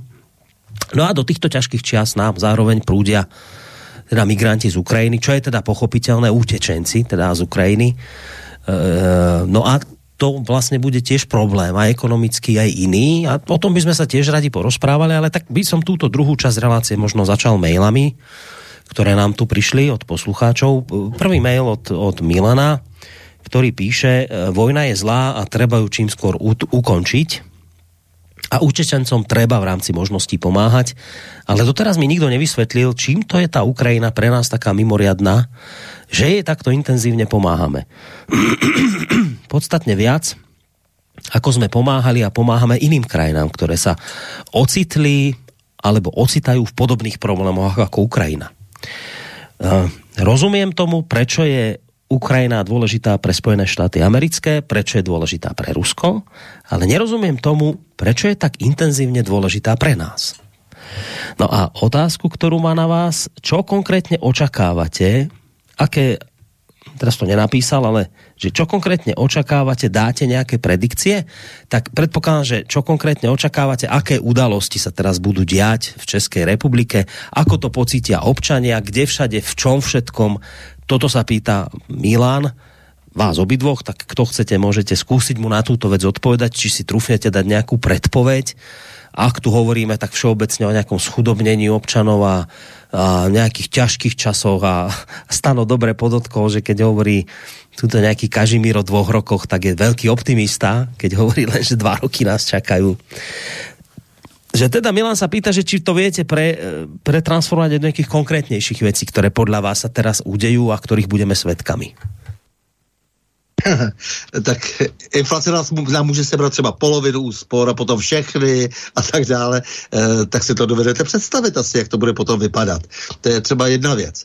E, ale e, když jsme u těch, u těch migrantů, protože to je, to tady vlastně mělo být hlavní téma, tuším, jako toho dnešního povídání, tak migranti z Ukrajiny, to je vůbec velká neznámá, protože vy tady vidíte podobný rukopis, jako jsme viděli vlastně u eh, těch migrantů ze severní Afriky, kde se všechno odkazovalo na nějaké dohody už jako někde eh, z Barcelony z roku 94 nebo ze středního nebo z Blízkého východu, ze středního východu konec konců také, když to budeme pojmenovávat naší, eh, naší mluvou, tedy jako ne třeba americkou, tak ti tady to bylo vždycky tak, že vlastně jako se přednostně pomáhá, všichni jsou považováni za, za uh, utečence z války, nebo za uh, válečné prostě jako uh, nebožáky. S tou Ukrajinou je to vlastně ale veliký problém, protože oni se tady objevují pře, zejména lidé ze západní Ukrajiny. Tady se neobjevují ti potřební lidé z těch obležených měst a z jednoho prostého důvodu, protože na Ukrajině panuje obrovská korupce a ti nejchudší, kteří jsou na tom nejhůře, se přes tu korupci velmi obtížně dostávají. Tam jsou různé punkty, jsou tam různé, eh, různé, eh, různá výběrčí místa eh, a ti lidé se ono vybrat zaplatit pět tisíc eur za to, že odejdu z nějakého města, není žádná legrace. Já jenom bych jako rád na tohle upozornil, že to bezhlavé eh, rozhodování o tom, že jsou všichni eh, tady váleční utečenci, je samozřejmě velmi zhůvěřilé eh, a že naprosto ty státy rezignovaly a jak je vidět, tak asi zřejmě na pokyn, aby zjišťovali, kdo je skutečně ekonomický utečenec pouze, kdo se prostě chce dostat k nějakým, k nějakým benefitům a kdo je opravdu teda ten chudák, který prostě utíká z válečné zóny zóny. To je velký problém, protože my tady máme spoustu informací o tom, jak třeba na zakarpatské Ukrajině eh, se pronajímají byty těm, co utíkají zase třeba z Kyjeva, oni zase jdou třeba na, do západní Evropy a tak dále. Využívá se právě, jak říkám, těch benefitů eh, z těch západoevropských, eh, západoukrajinských měst, utíká řada lidí. Nikdo to vůbec vlastně nekontroluje. Je problém samozřejmě s, se zdravotní, bezpečnostní, byly rozdány zbraně, kriminálníkům, eh, kteří si vyřizují už dnes z účty vlastně na, na Ukrajině a těžko budou bojovat, jak eh, říkal pan prezident Zelenský, těžko budou bojovat za, za nějaké velké vlastenecké eh, cíle, protože poměrně jejich cíle jsou nízké, to znamená, že se chtějí zejména obohatit. Když se ti lidé dostanou sem při té mizerné kontrole na, na hranicích a budou se vydávat za utečence, bude to velký problém. Přichází často lidé bohatí, já nevím, Ukrajinci mi sami hlásili, tak teď zrovna tady byli zadrženi na hranici eh, tři Rolls Royce, jeden z nich byl napsán na tříletého chlapce, tak eh, to jsou, to jsou věci, které nejsou naprosto pod kontrolou a to je docela problém. Eh, když se bavíme o, třeba o těch zdravotních problémech, to, co tady se předvádělo za ten teátr kolem toho covidu a teď nám je jedno, že prostě sem přichází eh, spousta lidí s infekčními nemocemi, kde je třeba opravdu skutečně e, velké, e, bude potřeba velkého zdravotního zásahu, e, bude to něco stát, no tak těch otázek je strašně moc. Dneska jsem byl třeba eh, na jedné bankovní pobočce a, a tam byli Ukrajinci, kteří e, žádali o nějaký příspěvek na základě velmi nějakých nevěrohodných papírů. Ty eh, bankovní zaměstnanci zoufale říkali, tak řekněte aspoň město, aspoň město, odkud jste tak samozřejmě jazyková vybavenost byla velmi nízká, eh, tak se téměř nemohli dohodnout. Tak už říkal, tak to napište aspoň azbukou, napište to jméno toho města. No tak eh, takhle zhruba probíhá eh, to hm, zabezpečování vlastně těch, těch lidí, kteří mají utíkat z té válečné zóny. Samozřejmě těch tady mno, mnoho není, no. Ne, neutíkají většinou lidé, kteří jsou skutečně přímo ohroženi válkou.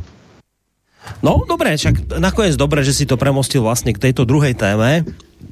Lebo však už... No mne sa zdalo, že, že Áno, však, však téma, presne treba... Jako... Dobre, len tak poslucháč sa ešte pýtal na tie udalosti, však logicky ho zaujíma, čo, čo bude zažívať, takže skúste tie predikcie, no, ale dobré. Tak, dob... tak zkusím ještě jenom krátce, prostě to, co budeme zažívat, samozřejmě bude prostě veliká inflace, bude prostě samozřejmě chudoba obrovská, ztráta ceny našich vkladů a směřování k, nějakým, k nějaké dematerializaci peněz, jo, a tak dále, prostě to tady všechno, jak si teď je na forhontě.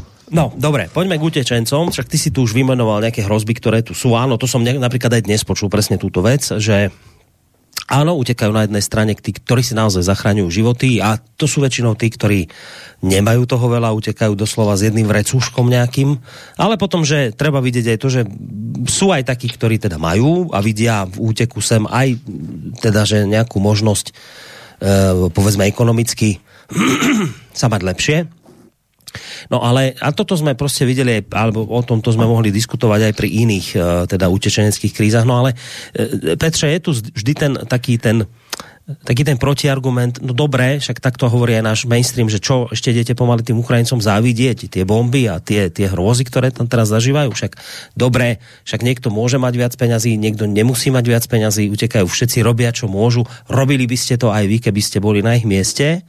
Čiže ten protiargument možno k tomu, čo aj Stano povedal, je, že áno, nekontrolujú sa tie veci, lebo je tu nejaká kritická situácia, ktorá prišla zo dňa na deň, treba tým ľuďom preste pomáhať a nie hľadať takéto nejaké podružné veci, že kto uteká, koľko má peňazí a či sa to dostatočne kontroluje alebo nekontroluje. Proste v prvom rade z nejakého humánneho hľadiska proste treba ľuďom pomáhať. Toto je taký ten základný proste argument, ktorý sa v tomto smere používa a o ktorom, ja, o ktorom nejako sa nepochybuje a, a nediskutuje, lebo diskutovať o tom znamená, že by si povedzme nejako chcel spochybňovať túto vec. Čiže ako to je, Petře? Já proti tomu argumentu v celku vůbec nějak nenamítám. Já si také myslím, že je potřeba lidem v nouzi pomáhat tak, jak je třeba, aby se z té nouze aspoň primárně dostali, aby dostali druhou šanci.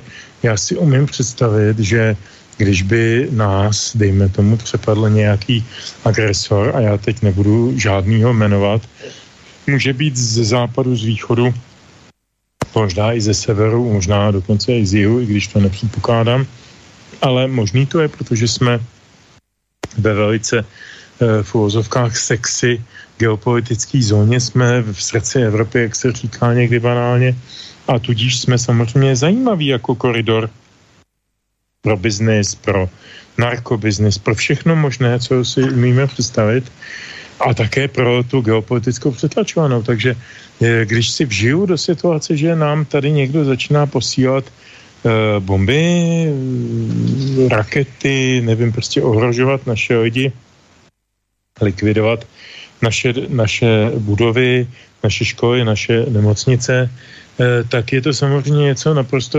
strašného a Eh, já jsem celoživotně eh, veliký eh, odpůrce veškerého mezinárodního jakéhokoliv násilí a, a tedy i toho mezinárodního. Nemyslím si, že to cokoliv řeší, že to je jenom jako nějaká odezva na nějaký podnět, to ano a můžeme tomu rozumět, ale nemůžeme tomu fandit, aspoň já tedy ne. Čili pro mě, pro mě ta otázka humanitární stojí velice zásadně. Ale proti tomu musím postavit otázku, která tu a tam zaznívá a jak říkáš, Boris, je z toho gardu těch nepřipuštěných, těch nedovolených a to, že teď jsem to dokonce dneska někdy čet na nějakém webu, že jeden z hlavních nepřátelských narrativů je věta, že česká vláda myslí více na ukrajinské uprchlíky než na vlastní občany. Eh, no to je docela zásadní věta. Eh, tak když se podíváme na to, že ten ukrajinský občan, já jsem také byl v minulých dnech v bance s okolností eh, vyřídit nějaké, nějaké platby nebo nějaké záležitosti a také jsem tam vždycky narazil na zástup Ukrajinců.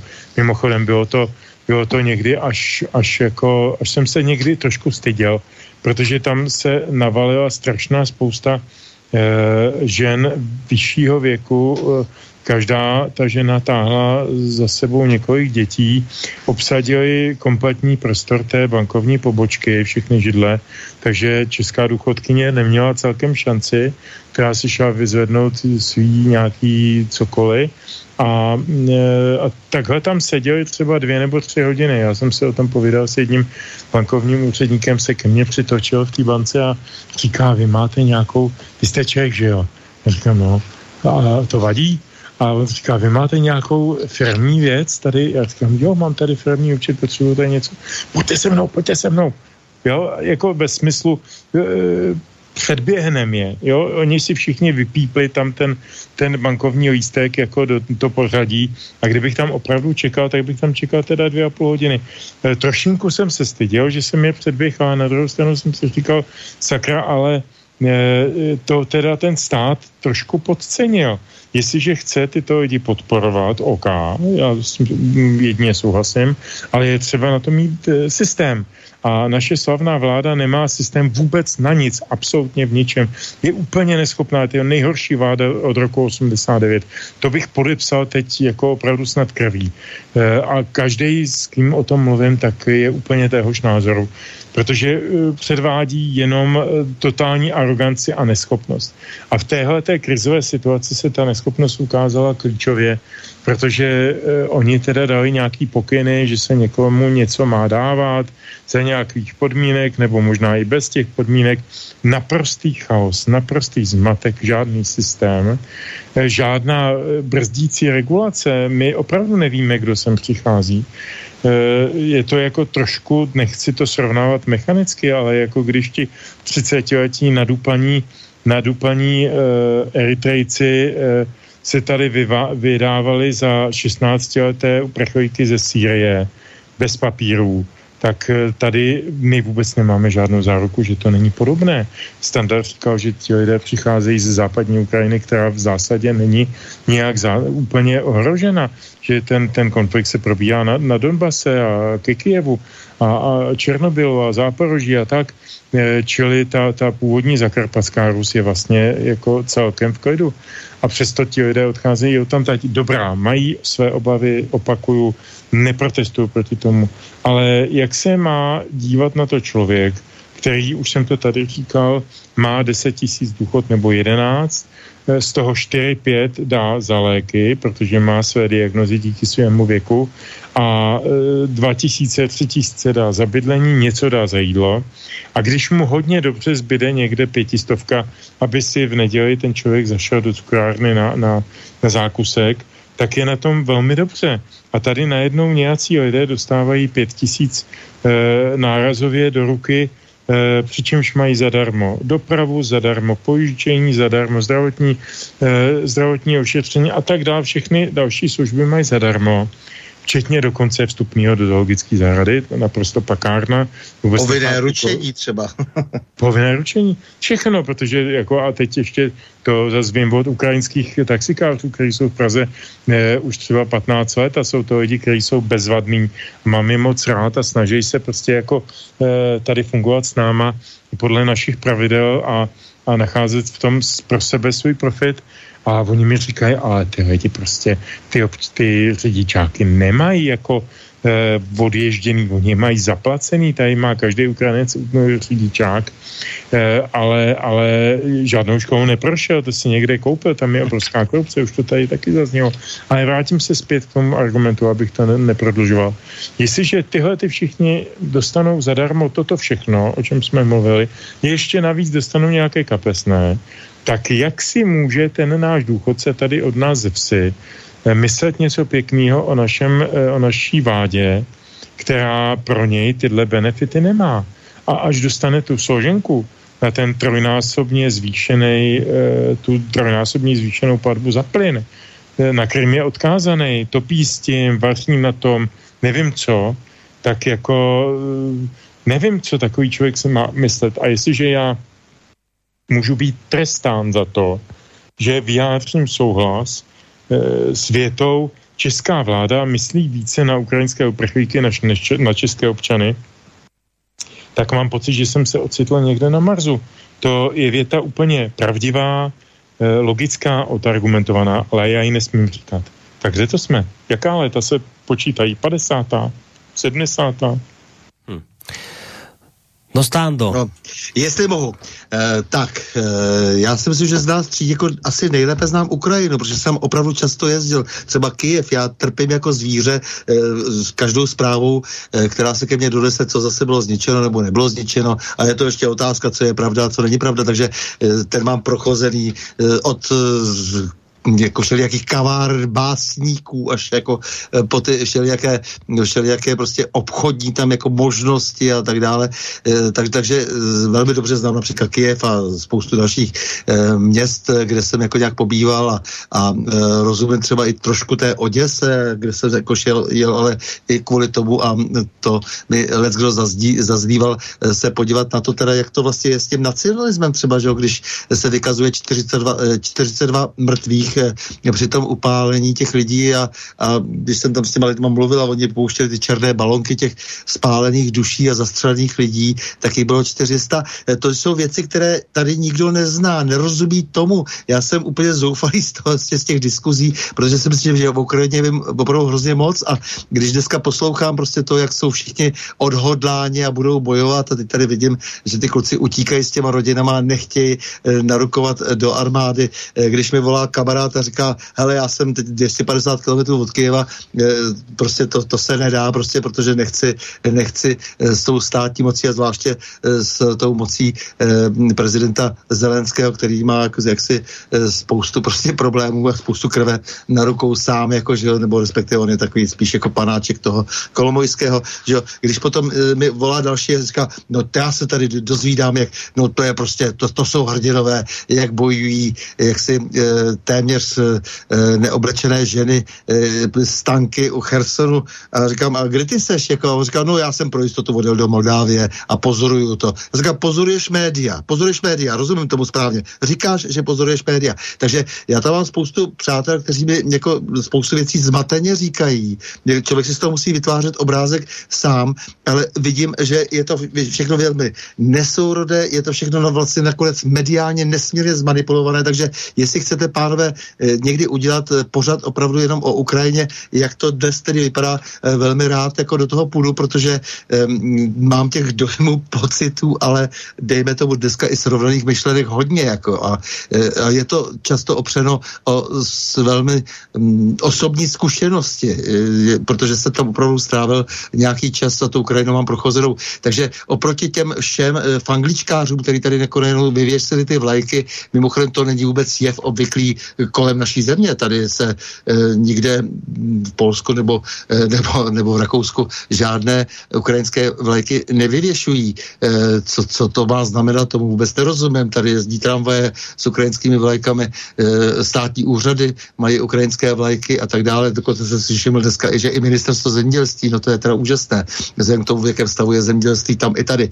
Jo. Takže jenom jako, jo, to jsou takové střídky, postřehy, eh, kdyby jsme se chtěli o tom bavit opravdu o tom, jakým způsobem se diskutuje o Ukrajině, eh, tak to chce velmi eh, více času, protože upozorňuji všechny, kdo dostávají informace z války, tak informace z války jsou vždycky cinknuté z obou stran. Když Zelenský zestátnil, v podstatě znárodnil televize, no tak asi věděl, proč to dělá, že samozřejmě ruská strana také nemá eh, zájem na tom, aby se, eh, dejme tomu, příliš negativní zprávy eh, bojiště objevovaly na scéně. Takže dávejme se na to pozor, je třeba ty věci opravdu vnímat trochu komplexně a ta naše vláda skutečně toho není schopná. Není schopná, nerozumí naprosto situaci, jenom poslouchají příkazy zvenčí, vůbec nevědí, v jakém prostoru se nachází. To je jenom tak jako moje, můj osobní vklad. No tak to by som si teda takú reláciu vypočul keď teda máš tyto zkušenosti a znalosti o Ukrajině, to by byla velmi cená relácia. Na to Protože sa... i oproti těm lidem já se s nimi domluvím, jako dokonce, dokonce no. jejich jazykem, takže to je trošku rozdíl, že? Přece jenom. jak, si, jak si i v nějakých niancích a tak dále. To budeme muset zorganizovat. Já se z toho zoufalý, prostě z toho, z toho, z toho jo, takže snažím se tvářit sem nad, vě, nad věcí, ale, ale když někdo řekne, tam a tam se dějou ty věci a tamhle a balóň a tamhle prostě jako, že jo, se, se děje v tomhle parku něco a um, tak eh, jo, eh, tamhle prostě jako je mm, Daražiči prostě odstřelovaná, prostě, že jo, jako, jako to znamená Babí Jar v podstatě, že jo, takovýhle věci, tak e, já jsem ty věci všechny, všechny pro, ty místa všechny prochodil a přemýšlím o tom, voláme přátelům, tam se jich, je to pravda, oni říkají, ne, to není pravda, tam to je pravda, tam to možná je pravda a tak dále. Ano, ano, však to, to je přesně to, co jsem kritizoval, že dnes žiaľ média mainstreamového charakteru, verejnoprávne, prostě začali tlačiť totálnu jednostrannosť. To len vidíte na také veci, že a teraz ja to neprajem nikomu tých mŕtvych, viete, ale len vidíte, koľko Rusov padlo, to povie vždycky Zelensky každý deň, vždy to bude o nejakých 600 viac. A teda len taká podotázka, a teda Ukrajincov koľko? A to, to nebude. T túto informáciu sa nedozviete. Ale ja sa to nechcem dozvedať preto, aby som si z toho robil teraz nejakú Statistiku. Hej, štatistiku, alebo teda, že ma to teší. No, jasne, Ale jasne. Ja, ja sa to pýtam preto, lebo aby ste mali teda ucelený pohľad, tak mi povedzte aj to B teda. Ale tu dostávate a to už teraz nehovorím o tom, či sú tie, tie počty pravdivé alebo nepravdivé, e, ale o, a hovorím o tom, že keď chcete hovoriť o počtoch mŕtvych, tak teda hovorte aj o Ukrajincoch, keď hovoríte o Rusoch. Prečo o Ukrajincoch teda neinformujete? Nie je to zvláštne? A takýchto vecí by ste našli kopec. Stando, ale, ale späť k tým utečencom. A túto tému, tu, budem na to mysleť, na túto reláciu o Ukrajine. To je veľmi dôležité, takže v tomto smere niečo vymyslíme. To tam je třeba to... rozumět té topografie, třeba rozumět prostě těm jednotlivým oblastem, vztahu mezi těma lidma. Ne, není to vůbec jednoduché, jako politicky, etnicky, jazykově, protože nejsou jenom ty dva jazyky. To, i, i, to je trošku omyl. Já nevím, já vždycky uvádím takový primitivní případ, jako, jako třeba Gogol, tak jeho, on psal v poltavštině, prosím.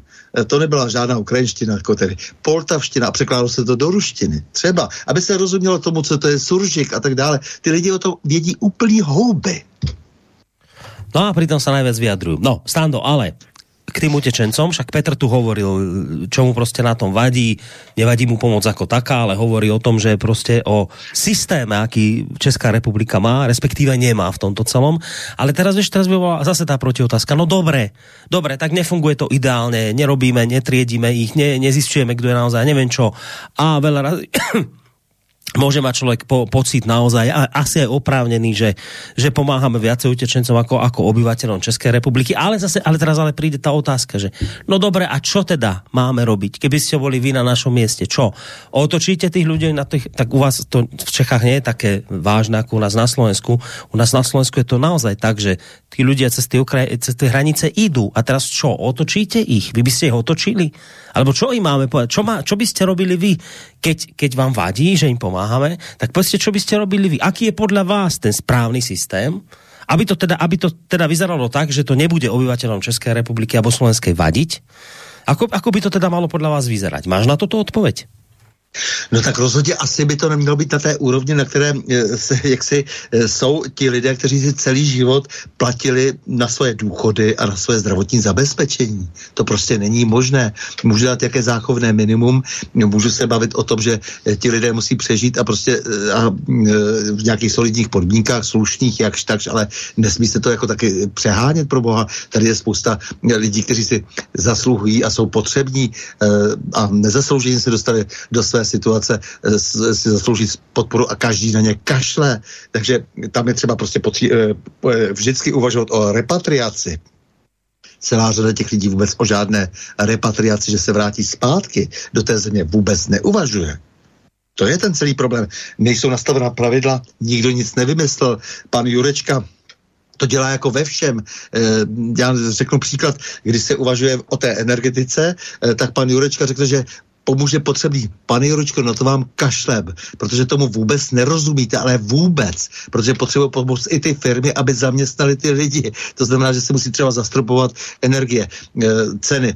A to samé je samozřejmě u těch, u těch utečenců. Jako, e, to znamená, musí se u nich taky ty věci, e, taky ty, e, ty, ty pomoci zastropovat to jinak nejde dělat. To, to není možné prostě, abychom najednou tady něco vykřikli, protože to po nás někdo chce, protože si někdo pře, přeje, aby se tady v podstatě vytvořil chaos, aby se změnilo voličstvo, abychom nebyli schopni odporu, aby se snížila ještě dále životní úroveň, aby se s námi mohli dělat už úplně, co chtějí ti oligarchové západu zase na druhou stranu. No, uh Dobre, však to je pochopiteľné, že na jednej strane, že pomáhajme, ale to, politici majú ľahké riešenia, že to je presne ako povedal Matovič, čo som čítal v úvode, že tak pomáhame, dobre, však robme niečo a teraz ale príde logická oprávnená otázka, že povie Matovič, no bude nás to stať 2 miliardy eur. Dobre, fajn. A teraz kto to zaplatí? A teraz na politik typu Matovič povie, no pripravte sa na vyššie odvody a teda dane A tak, aha, takže vlastne, takže my to ideme platiť. Ľudia, my, ktorí teraz ale zároveň nám hovoríte, že ale budeme si priplácať za energie viac, budeme si priplácať za potraviny viac, proste za všetko viac. A ešte nám zároveň hovoríte, že a pripravte sa aj na vyššie dane a vyššie odvody, aha, aha, hi, hi, a pripravte sa, alebo to bude tak, a keď sa vám to nepáči, tak to spravil Putin. No ale Milí Borisy, všechno zaplatíme vždycky jenom my. Když řekne Evropská unie, že něco zaplatí, tak to zaplatíme my. Vždycky to zaplatíme my. To není nikdy žádný dárek. Vždycky si jenom musíme půjčit nebo zaplatit do Unie a ona nám to potom blahoskolně pošle, řekne, ale smíš se za to koupit jenom trenírky, víc ne, jako jo. No tak to ne. A ještě my ti ukradneme ještě ty peníze, protože potřebujeme uživit Jourovou. No, no však a to a je presne to. No a, to, a, teraz, že, a teraz logická otázka je, a môže sa niekto čudovať, že toto ľudí štve? Akože existuje tu nejak, niekto príčetný, kto povie, že čo sa tu ľudia voči tomu búria? Však každý chápe, že toto ľudí naštve, že ich to musí hnevať. Samozrejme. A preto aj jeden z poslucháčov píše, a k tomu mailu sa dostaneme ale po pesničke, že má naozaj obavy, čo z tohto bude. A tomu by sme sa mohli venovať v tej záverečnej časti. Poďme na e, pieseň Petře. Asi si si nezapol mikrofon na Skype. Už, ano, už Dobre, dobre. Další písnička je opět uh, dvojice Okudžava Nohavica. Písnička v originále se jmenuje Tři sestry. Uh, v českém překladu nebo převodu se jmenuje Úvěr času, ale v zásadě je o tom tež. Je to taková hodně osudová, poslouchejme. Mm-hmm.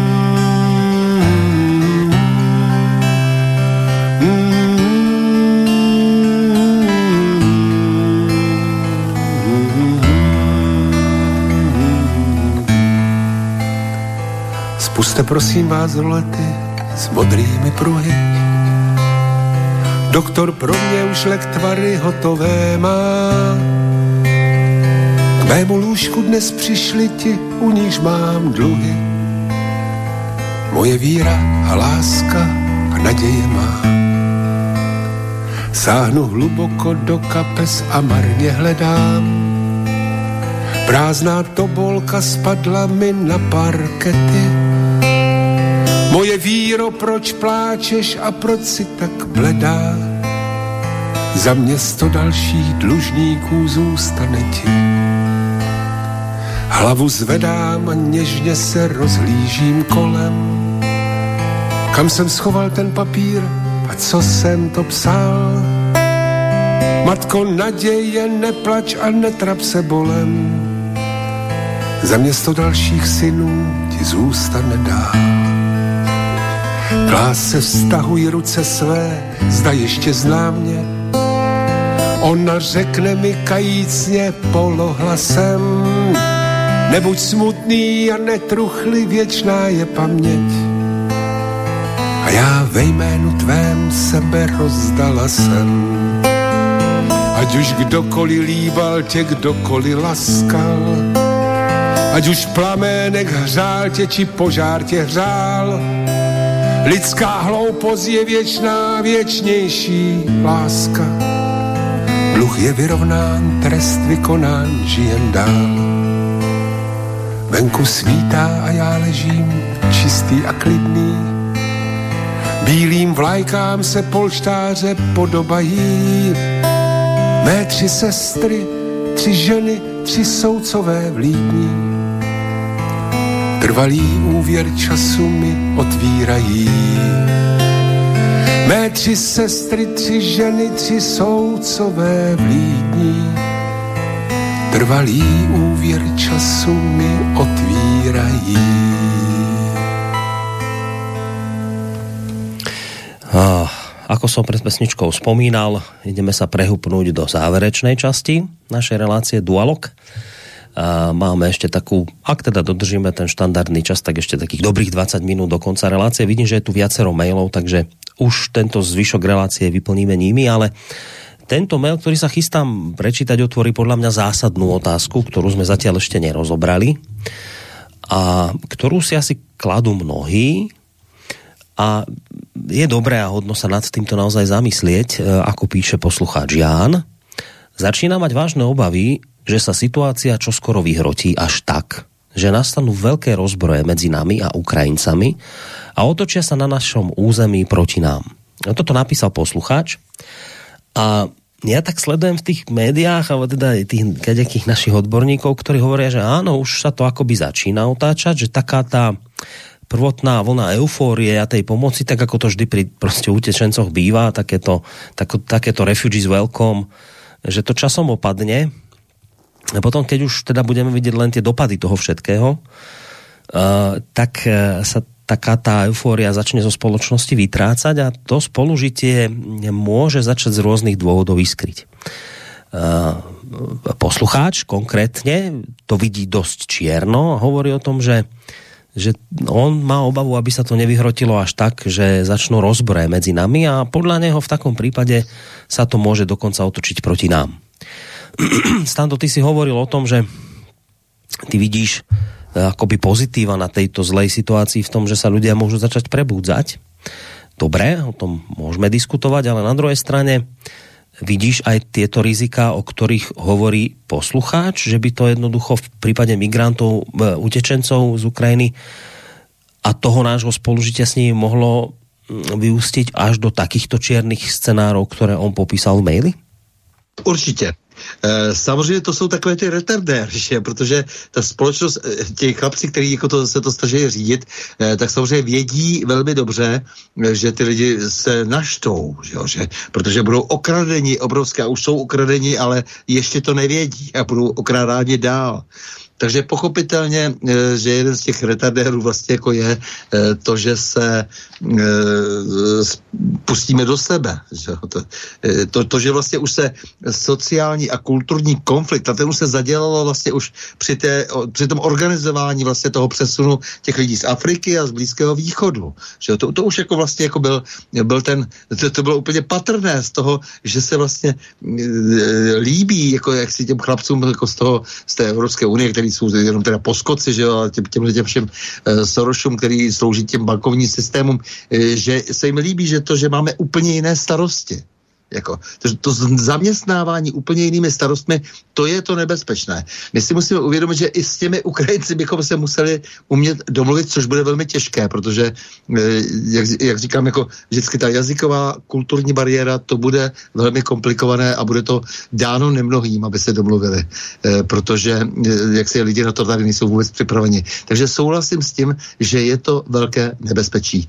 Jo, zároveň prostě samozřejmě to schudnutí a tak dále, to jsou všechno, všechno vlastně symptomy toho, že současně prostě samozřejmě budou ty lidi tištěni k zemi, jak si jejich vlastními problémy. Takže ten velký výbuch jako zároveň může znamenat prostě, že budeme mít i kudlu v zádech. E, to tak je. E, je jenom na nás, jestli se třeba i s těmi Ukrajinci, kteří tady už potom budou, někteří nám se byli naordinováni, takže se s nimi domluvíme na tom, že vlastně máme společného nepřítele, ale to bude velmi těžké, protože oni přicházejí s tím, že budou privilegováni. No, to je problém. Petře, tak tu, ako sám počuješ, už Stano nie je taký optimista, tu už skôr vidí pesimistické scenáre, tak čo budeš pre zmenu optimista v tomto smere ty? A možno mm. naozaj, teraz, a teraz nemyslím to nejak peoratívne, ale nejaké to kultúrne obohatenie, že naozaj tu v tomto prípade s Ukrajincami môže prísť, alebo tiež to skôr vidíš v takýchto čiernych farbách ako Stano. A poslucháč, ktorý nám ten mail poslal. Tak ty dobře víš, Boris, a naše posluchači taky, že já jsem tady většinou za toho pesimistu, nebo aspoň skeptika. Ani dneska to nebude jinak. Eh, eh, ten, ten neřízený, nekorigovaný, nekontrolovaný eh, exodus lidí, o kterých nic nevíme, nepřinese kulturní obohacení. To jsou keci neziskovek a naší vlády s prominutím. To není o kulturním obohacení, to je o tom, že někteří lidé se bojí o život na Ukrajině a utíkají a to je pochopitelné a jiní sem jdou za ekonomickými příležitostmi, eh, zejména takového toho nepracovního typu. Myslím si, že eh, naše vláda, když už ji furt kritizuju, takže bych měl asi teda taky něco eh, říct pozitivního, ale ne o ní, ale proti ní. Naše vláda měla v první řadě vyřešit způsob, jak Eh, ty příchozí Ukrajince eh, nějakým způsobem rozkastovat na lidi, kteří jsou fakt sociálně potřební, to jsou matky s dětma, starý lidi a tak. a na lidi, kteří jsou v plné pracovní eh, formě a kondici a můžou se zapojit do toho eh, pracovního trhu tak, jak to ostatně sliboval i pan ministr Jurečka eh, v mnoha svých různých projevech a další ministři. Já jsem tohleto zatím příliš nezaznamenal a nemám pocit, že dominantní počet lidí, kteří sem přicházejí, sem jdou pracovat. Já mám pocit, že sem jdou s nataženou pravicí dostat nějaké peníze, výhody a tak dále. Mnozí. E, opět výjímám ty lidi, kteří jsou tady z nouze a ze strachu o svůj život a to předtím já mám e, naprostý respekt. E, na druhou stranu je otázka, do jaké míry jsme to vyvolali my sami, naši e, propagandou. Vzpomeňme si na jinou migrační vlnu v roce 2014, 15, 16 na paní Merkelovou a její váječný, váječnou tézi Wir schaffen das, neboli zvládneme to. Já jsem slyšel od představitele naší vlády, od premiéra, od dalších ministrů neustále optimistické výrazy. Je to báječný, chceme to, zvládneme to, eh, je to kulturní přínos nakonec a tak dále a tak dále. Ještě, že se nevyjádřila teda paní eh, eh, Žilková, Stropnická, že je to taky genetický přínos, jako se vyjádřila ve smyslu e, těch Eritrejců a Syřanů a, a Libíců a nevím kde koho dalšího, že teda e, tady konečně se ten genofond naší země obohatí něčím podstatným a důležitým, tak to zatím takhle, takhle dramaticky nikdo nevyjádřil, ale čekám, že to přijde, to si myslím, že bude. E, a jako to, to ten můj pesimismus, jak si ústí v domněnku, že nebude líp, bude hůř, bude se rozdělovat ta společnost nejenom tak, jak už rozdělená je díky aktivitám naší slavné vlády, jejich mediálních poslušných tlampačů a podobných takových neziskovek a teda že se tady prostě ostrakizují a, a denucují lidi, kteří mají třeba jenom polemické připomínky k něčemu oficiálnímu, tak prostě to nelze, to se nesmí. E, tak teď ještě přibude další rozdělení mezi Čechy, nebo většinové Čechy, který nejsou na té imigraci Ukrajinců nějak existenčně politicky a jinak fixováni a vidí to prostě pohledem svého obyčejného života, svých obyčejných eh, složenek každoměsíčních. Eh, takže ta, ta, ten rozkol mezi těmito lidmi a těmi příchozími bude se prohlubovat a to je něco strašného a špatného. To, to, k tomu jsme to nikdy neměli nechat dovíst. To je prostě chyba naší vlády, že nebyla schopná tuto věc předvídat, ačkoliv by to předvídalo i malé dítě. To prostě je jedna jedna rovná se dvě a ne sedm a půl jenže naše vláda funguje v režimu 7,5. Je mi to líto, ale je to tak. No, ak ja som spomínal, že teda ten záver relácie už vyplníme mailami poslucháčov, tak poďme na ne, budem ich čítať teraz tak, ako od začiatku prišli, čiže ešte sa budeme možno tematicky vrácať k tomu, čo, čo sme už rozprávali.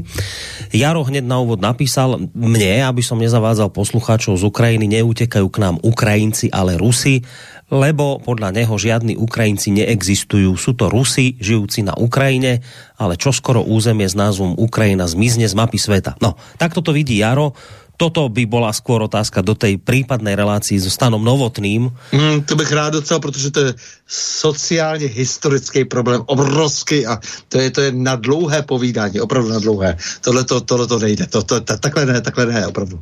Jako, dobře, díky. Ďalší mail, zdravím, myslím, že tie predpovede o chudobnení Slovákov nie sú pravdivé, alebo lepšie povedané iba čiastočne pravdivé.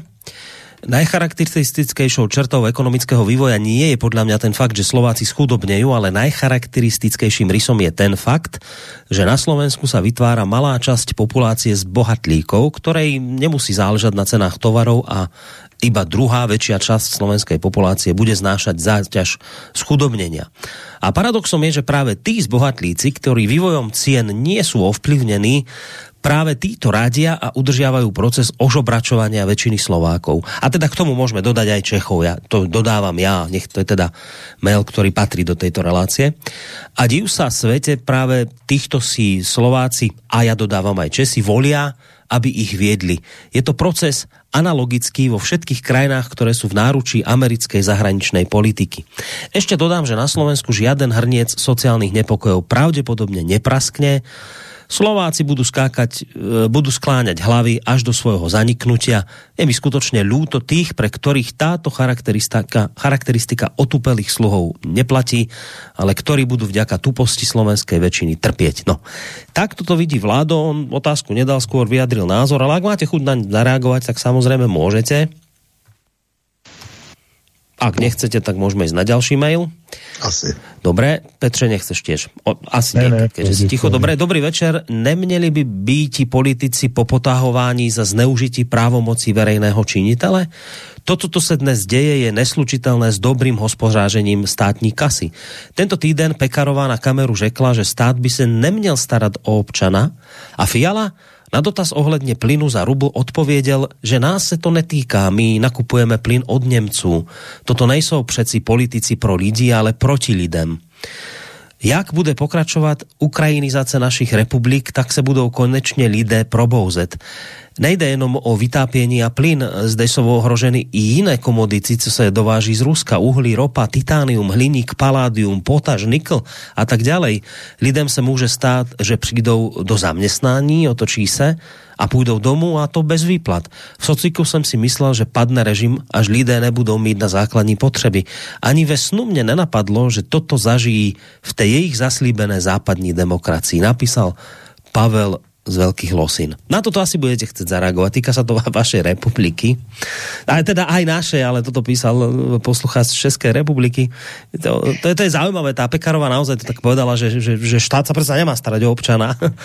A plus aj ten Fiala keď vraví, že však čo my tam s rublom, my to kupujeme od Němcov, to je všetko v pohodě, čiže vy máte teda těž závidenia hodnou vládu dnes, naozaj. No ne, tak já už to musím, jak, jak slyším Fiala, co řekne jako Pekarová, dobře, to už jako, to už je folklor, jako téměř, ale, ale to, co ten Fiala teď předvedl, opravdu, co to má znamenat, že jako, jo, to tohleto vazalské, hloupé, pologramotné vyjádření, tak jako je to konec konců eh, profesor politologie, což je diag diagnóza, že jo, to znamená, že to je také trošku, to trošku, trošku jako, jak to říkal minule Jarda Štefec, eh, to už je jako nadávka, že když se řekne, že je někdo politolog, protože pra, prakticky eh, ten, kdo je opravdu politik, eh, tak samozřejmě nemusí být kvůli tomu politolog, že jo. To je, to, je to trapné, prostě ten člověk prostě řekl, ano, my jsme tady vazalové, já sloužím, sloužím seč můžu, protože jsem prostě jako se zavázan sudeckým Němcům, ano, taky dostal jsem ano, peníze a to je ta pravicová politika, říká robot Emil, když to má takhle napsáno, tak říká, já jsem robot Emil a říkám, to je ta pravicová politika, kterou potřebujeme. E, máme tam něco napsáno ještě jako jiného? E, prosím, e, dejte mi to napsáno, protože já jinak nejsem schopen reagovat, já nejsem schopen, no tak tohle to prosím ne. No toto máte vy aj my momentálne. Toto, ale toto... My máme t- robota Emila, máme ale, to, no, někdo no, pamatuje, co to bylo za figurku, e, to bylo kdysi v Československé televizi, taková figura, jako, jo. najdi si to na YouTube, jako no, len, robot Emil, máme aj, robota Emila. Ale aj u vás, aj u nás si toto ľudia zvolili, oni toto chceli. No to, toto chceli, však ono, keby to ľudia nechceli, takéto figurky týchto robotov, tak nebudú ich voliť. No tak to je mm. práca ľudí, to si musíme po, akože povedať otvorene, že toto sme chceli mať vo vláde, no tak to máme. Já myslím, že ne, já do toho vstoupím s dovolením. Není to úplně tak. Tady v Čechách, nevím, jak, do jaké míry na Slovensku, ale možná to taky funguje. Tady hodně fungují protestní hlasy, a taková ta negativní volba. Eh, tématem voleb 2021 do poslanecké sněmovny parlamentu bylo antibabiš. Jednoznačně a nedvojsmyslně. Stejně jako tématem obou prezidentských voleb bylo antizeman. Potíž, nebo rozdíl je v tom, že v obou prezidentských volbách 2013 a 2018 zvítězil Zeman proti svým, proti svým konkurentům Eh, byli přítomní u voleb zejména lidé starší, zkušenější s nějakými životními zkušenostmi, kdežto v těch poslaneckých volbách se dostali k volebním urnám prvovoliči, kteří jsou už v podstatě produkty eh, jako naprosto imbecilního a jako eh, arrogantního českého školství, které vynechává velmi zásadní Eh, konsekvence, historické údaje a tak dále a tak dále, způsobem myšlení analytického eh, a kontextuálního a teda Eh, oni je učí na těch školách dneska jednotlivé události, jména, čísla, eh, osobnosti, data, ale neučí je souvislosti mezi nimi. To znamená, že vidí tu historii jako určitou, určitou plochu podsetou nějakými jednotlivými osamocenými údaji a událostmi, aniž by bylo zjevné, zda tyto údaje a události mají na sebe nějakou souvislost, nebo ze sebe vyplývají, nebo jsou něčemu analogické, nebo a teda a teda. A jestliže e, naší mládeži na jaksi z větší části, já to vidím, učím na třech vysokých školách, e, jako z větší části těm lidem až na výjimky chybí tato schopnost kontextuálního a konsekventního myšlení, protože k ní nejsou vedeni. To je důležité eh, jako, jako pro vzdělání inteligenci člověka. Tak, eh, tak eh, oni podle toho taky uvažují, tak se jim prostě mediálně předá narrativ. Andrej Babiš je vinen všemi zvěrstvy, které se tady děly Eh, v letech 2013 až 2021. Je to zločinec a je nezbytné ho zbavit možnosti, aby dál fungoval v nejvyšší politické sféře, přihrával si dotace české či evropské, eh, jako mm, eh, fungoval v kolizi zájmu svého podnikání a svého vládního angažma. To všechno jsou věci, na které ty lidi právem slyší. Úplně jsou mladí, ono to v nich vyburcuje, vyburcovává takový ten spravedlivý pocit, jak je možný, že ten vošklivý chlap, který vlastní, tady vlastní jako miliardový majetky, tak ještě si nechává z našich daní a ze, ze státního, z veřejného rozpočtu připlácet nějaký dotace na svoje, na svoje produkty. To se musí zamezit a ještě tady chce být předseda vlády a byl tady čtyři roky předseda vlády. To ne, budeme volit třeba i čerta rohatýho, hlavně ne Babiše. V tom jsou výsledky těch voleb 2021 čitelný. Uvědomme si takovou drobnost. Já, já o tom rád a často mluvím. Babiš dostal 27,2 desetiny procenta. Eh, koalice spolu, tedy ODS, TOP 09 a KDU ČSL dohromady, dostala 27,7 27, desetin procenta, tedy o půl procenta více než ta nenáviděná Babišová strana. Ano, čili kdyby oni se neslepili s těmi pirátostanisty, tak, tak eh, neměli v, zásadě šanci opanovat ten prostor 108 hlasit, jak, jak ho dneska mají. Ale to pro boha není o tom, že ti voliči 20 letí, já mám v tom věku prostě dceru a zeťáka, jim je něco mezi 20 a 30 a jsou to přesně typově lidi, kteří volili z blbosti, z neznalosti, z nekonsekventnosti uvažování eh, toho antibabiše. Ať už to byl člověk z Dredama, ať už to byl člověk z Kolína, ať už to byl člověk z Brna, politolog, to je úplně jedno, cokoliv jen ne Babiš. Čili tady, prosím pěkně, já bych ten národ vzal v opatěru, jak se říká. Není to tak, že my jsme si je zvolili. Je to tak, že jsme mnozí a zejména naše děti volili negativně a teď z toho sklízíme e, plody. A až je začnou sklízet ty naše děti, tak pak teprve začne mum, mumraj. Protože jakmile šáhnou těmhle těm lidem, který ve svých 27 letech mají 50 až 70 tisícový platy v těch různých ekonomických firmách a podobně a funkcích, tak, tak eh, Oni jsou v zásadě vysmátky, oni se absolvovali všechny své Erasmy, všechny své výlety, mejdany, všechno. Umějí dobře anglicky, tak mají pocit, že jsou lepší než ti ostatní jo, a teď mají výborné platy, ale ve chvíli, kdy najednou z těch tři tisíc, který platí za energie v bytě v Brně, budou platit 30 nebo 13 nebo, nebo bytě jen 9, tak už to pocítí. Už nebudou moc na všechny mejdany, na, na všechny výlety a v tu chvíli jim možná dojde, že některé jejich rozhodnutí v životě nebylo správně. Ale odneseme to hlavně my starší, protože to nějakou dobu potrvá. No, teraz jedna taká technická od Terezy, že teda Infovojna nie je blokovaná, len je v procese blokovania, ale vysiela naďalej a stránka im funguje. Áno, to som si všimol, že zmenili um, doménu a dá to na nejaký ostrovný štát a teraz idú, tak dobre, vďaka za opravu. Uh, dá, teraz píše Pavel, Novinár Dalibor Martinek napsal krásný článek, ten konec stojí za prečtení. Mimochodom před 20 lety prodal tehdejší český premiér Miloš Zeman českou plynárenskou soustavu Němcům za, rekord, za rekordních více než 120 miliard korun. Po 20 letech jsou peníze fuč, Miloš Zeman bude taky brzo fuč a veškerá původně česká, české, veškeré původně české plynovody jsou také fuč. Popravdě ani dnes by nám jejich vlastnictví moc nepomohlo, plyn je pořád ruský. No, Stando se zasměl, asi k tomu budeš chcet něco dodat.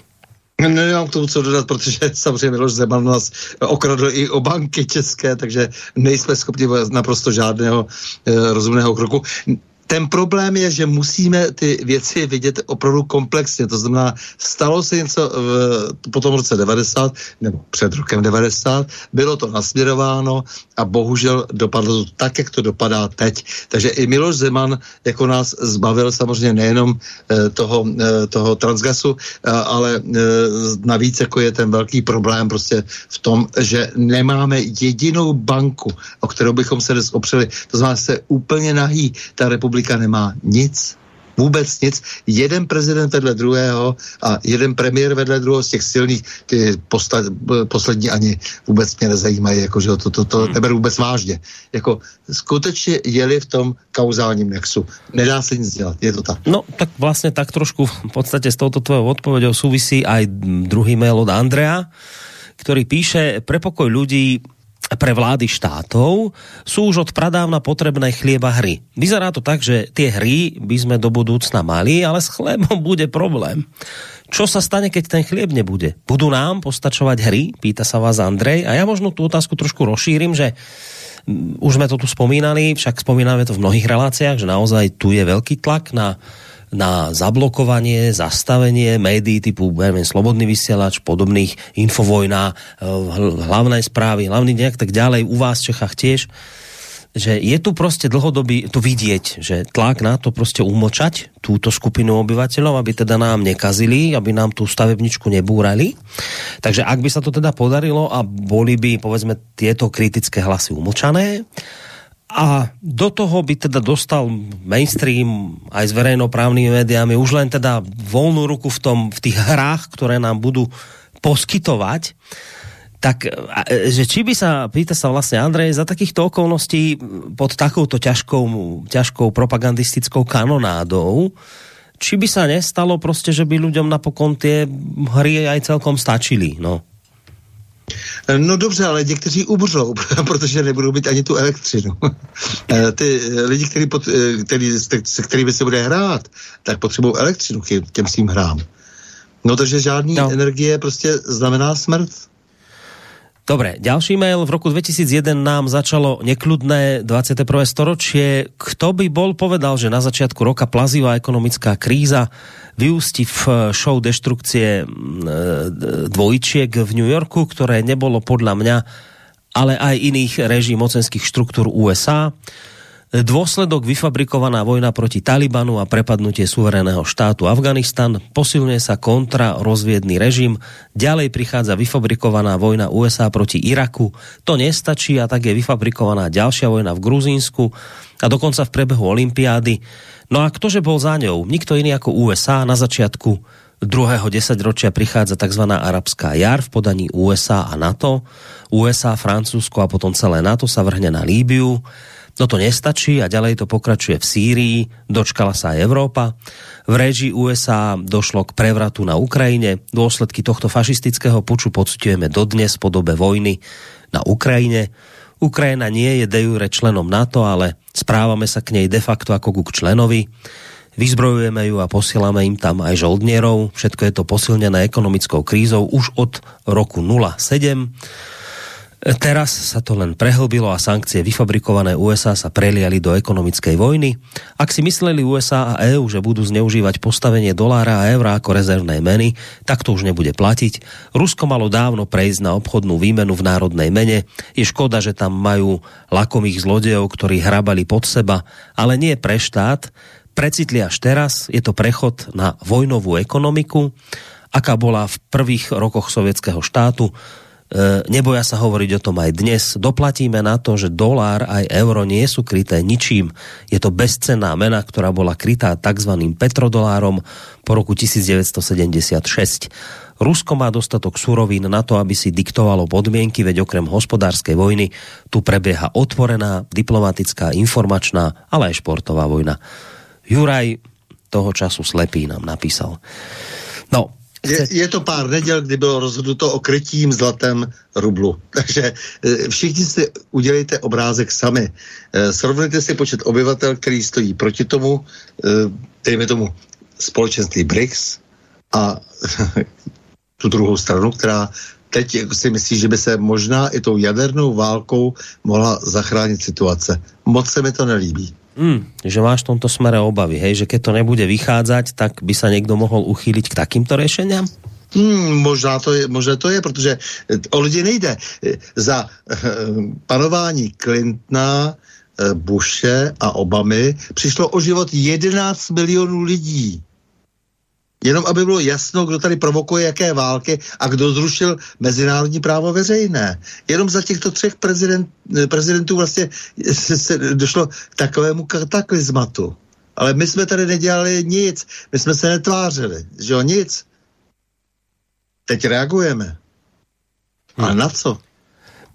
No Petre, dlhšiu dobu ticho, nevím, či chceš aj ty pár slov k tomuto mailu? Ale já myslím, že to, že to pán z mailu vyjádřil velmi, Dobre. velmi zhutně a správně e, k tomu snad není vůbec potřeba Dobre. dodávat. Dobre, tak si dáme, to fajn, tak si dáme záverečný mail od Jana. Mám taký pocit, že v týchto končinách ľudia utekajú len a len kvôli Rusom, či už v 68. či počas ďalších 20 rokov, či teraz Ukrajinci utekajú tiež kvôli Rusom. Bolo by dobré spraviť s nimi poriadok a výhody, ktorých sa im dostáva tým Ukrajincom, no 5000 českých korún, respektíve necelých 70 eur, čo je príspevok ľuďom v motnej núdzi, to snáď žartujete, to by neutekali kvôli takým benefitom ani, ani etiópčania. No, tak takýto kritický mal, ale v poriadku, o to som radšej, nech aj takéto chodia, nech teda to máme aj z iného uhla pohľadu. Priletel v závere od Jána. Tak, co na tento mail? Tomu já bych asi řekl, jestli můžu jednu větu. E, to e, já to vnímám velmi poctivě, ty, ty věty, které jsme slyšeli, ale e, na tom, že to je pět tisíc korun, respektive x euro, Eh, jako to není vůbec důležité. Důležité je, že to dostávají lidé, kteří můžou pracovat, můžou se zapojit do pracovního procesu a nejsou to eh, z velké části lidé, kteří jsou nemohoucí, nemocní, eh, odstavení od běžného fungování a tak dále. To prostě není sociální přídavek nebo dávka, to je prostě dávka na hlavu. A tu si zaslouží každý, kdo se jmenuje Ukrajinec, mluví ukrajinsky, a přišel jsem za poslední, já nevím, tři nebo čtyři týdny. To je prostě nespravedlnost vůči našim lidem. Žádný náš člověk takovou dávku na hlavu nikdy nedostal. A taky nebyl důvod. Čili, čili v tom já vidím dramatickou nespravedlnost a důvod k tomu, aby se lidé oprávněně proti tomu eh, jak si vystupovali.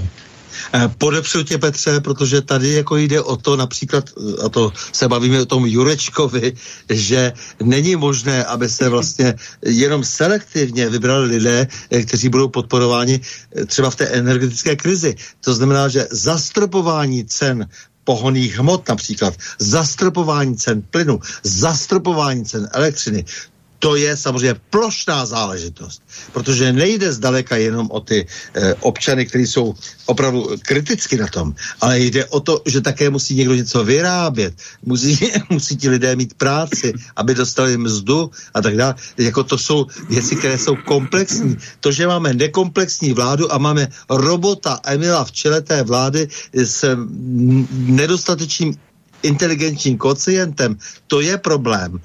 Problém je toho akademického prostředí, které má takové profesory. Tak no. já teda můžu ještě jednu můžu, větu. jasné, jasné, jasné. Já bych prosím strašně moc, už jsem to chtěl jednou udělat a teď to udělám doopravdy, já bych vzal v ochranu toho robota Emila to byl jeden z hrdinů mýho dětství. A já bych si fakt nechtěl představit Petra Fialu jako hrdinu svého života. Tak jako, sorry, jo, to opravdu, to je škédý Promiň, Petře. Ale mně se taky líbil. na druhou stranu, na druhou stranu Petr Fiala samozřejmě není debil. Eh, ani, eh, ani robot Emil ve své podstatě to je člověk, který je prostě dlouhodobě už po to, počátku 90. let připravoval na nějaké pozice v, českém, eh, v české veřejnosti a v české politice a tak dále na to, že bude za, za, zastupovat nějaké zájmy, zejména sudeto německé. On byl ten, který vodil pana Posota po Brně už začátkem 90. let. On byl ten, který psal své závěrečné práce, diplomku a, a dizertaci na téma sudeto německých problémů. To prostě je na, nasazený člověk, který jako zcela evidentně, evidentně zastupuje tady nějaké zájmy. E, e, robot Emil nezastupoval žádné zájmy, ten byl jen takový dobrý.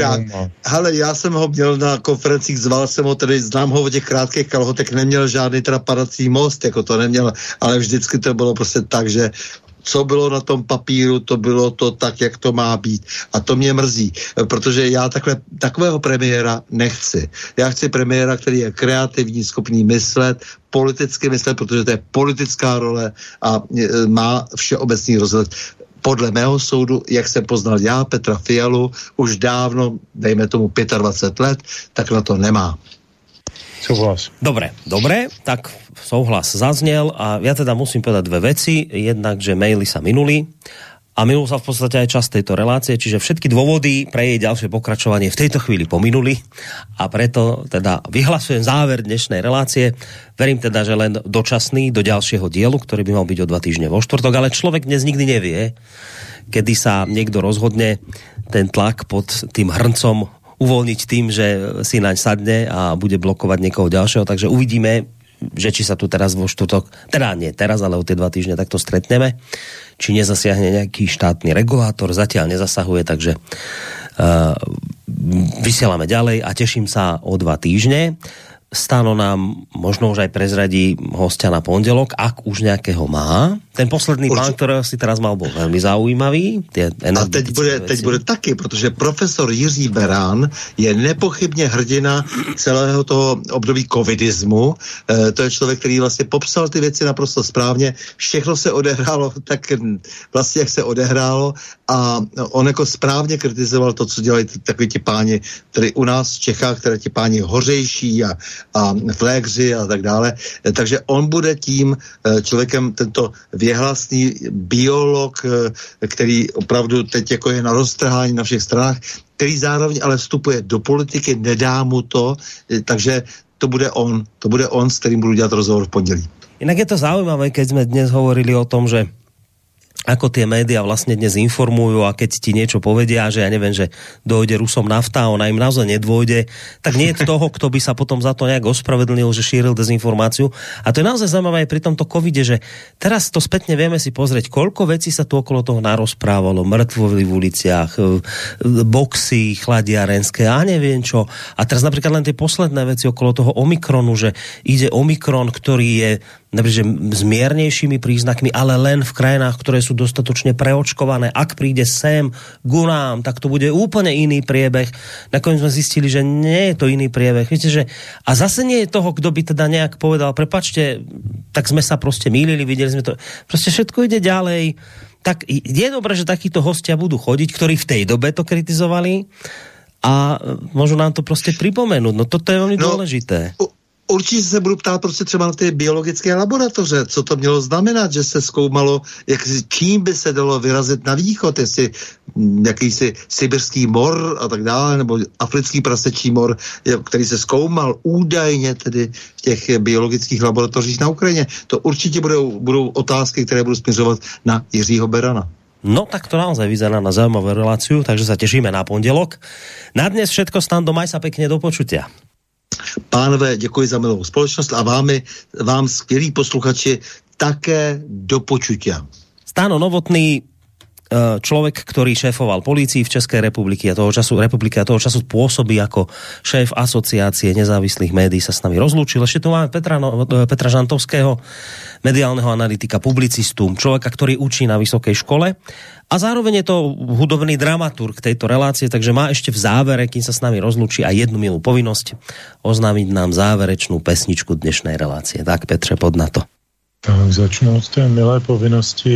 Je to poměrně hodně taková kultovní nebo erbovní, jak se říká písnička Bulata Okudžavy Půlnoční trolejbus, eh, která měla i v našem, v našem prostředí řadu různých překladatelů.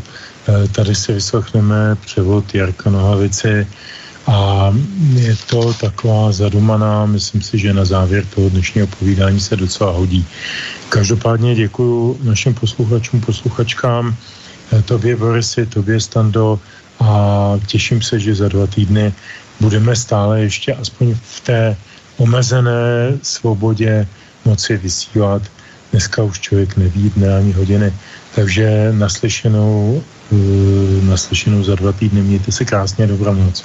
No a dobrou noc do tretice praje z Bansko-Bystrického štúdia aj Boris Koroni.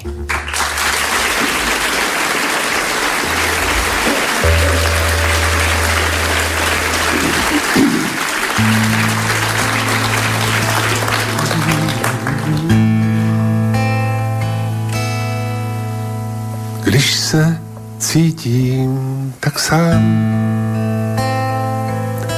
že už nelze to snést. A když k utrápení je ten pocit, sedám na trolejbus a nechám se vést tou nocí tou nocí. Sedám na trolejbus a nechám se vést tou nocí, tou nocí. Poslední trolejbus jako záchranný člun krouží po ulicích mezi vraky. Ty, kdo stroskotali, vytáhne z chladných vln. Mě taky, mě taky. Ty, kdo stroskotali, vytáhne z chladných vln. Mě taky.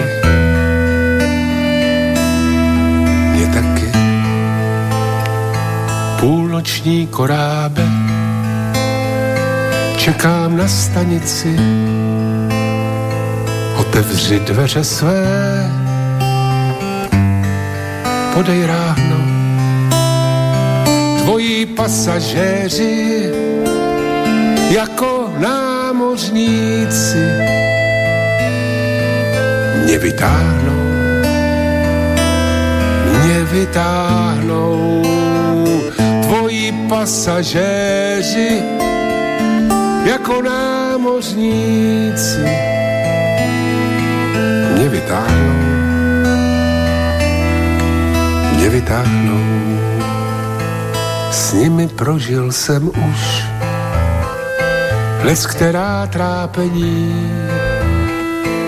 Je to nádherné být mezi svýma netřeba velkých slov, s nimi i mlčení. Je prýma, je prýma, netřeba velkých slov, s nimi i mlčení. Je prýma.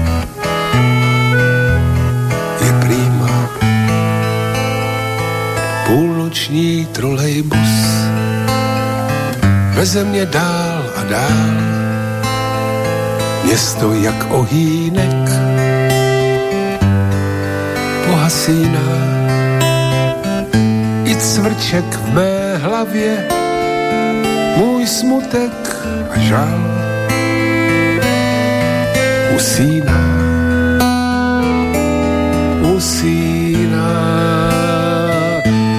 I cvrček v mé hlavě, můj smutek i žal. Usíná, usíná.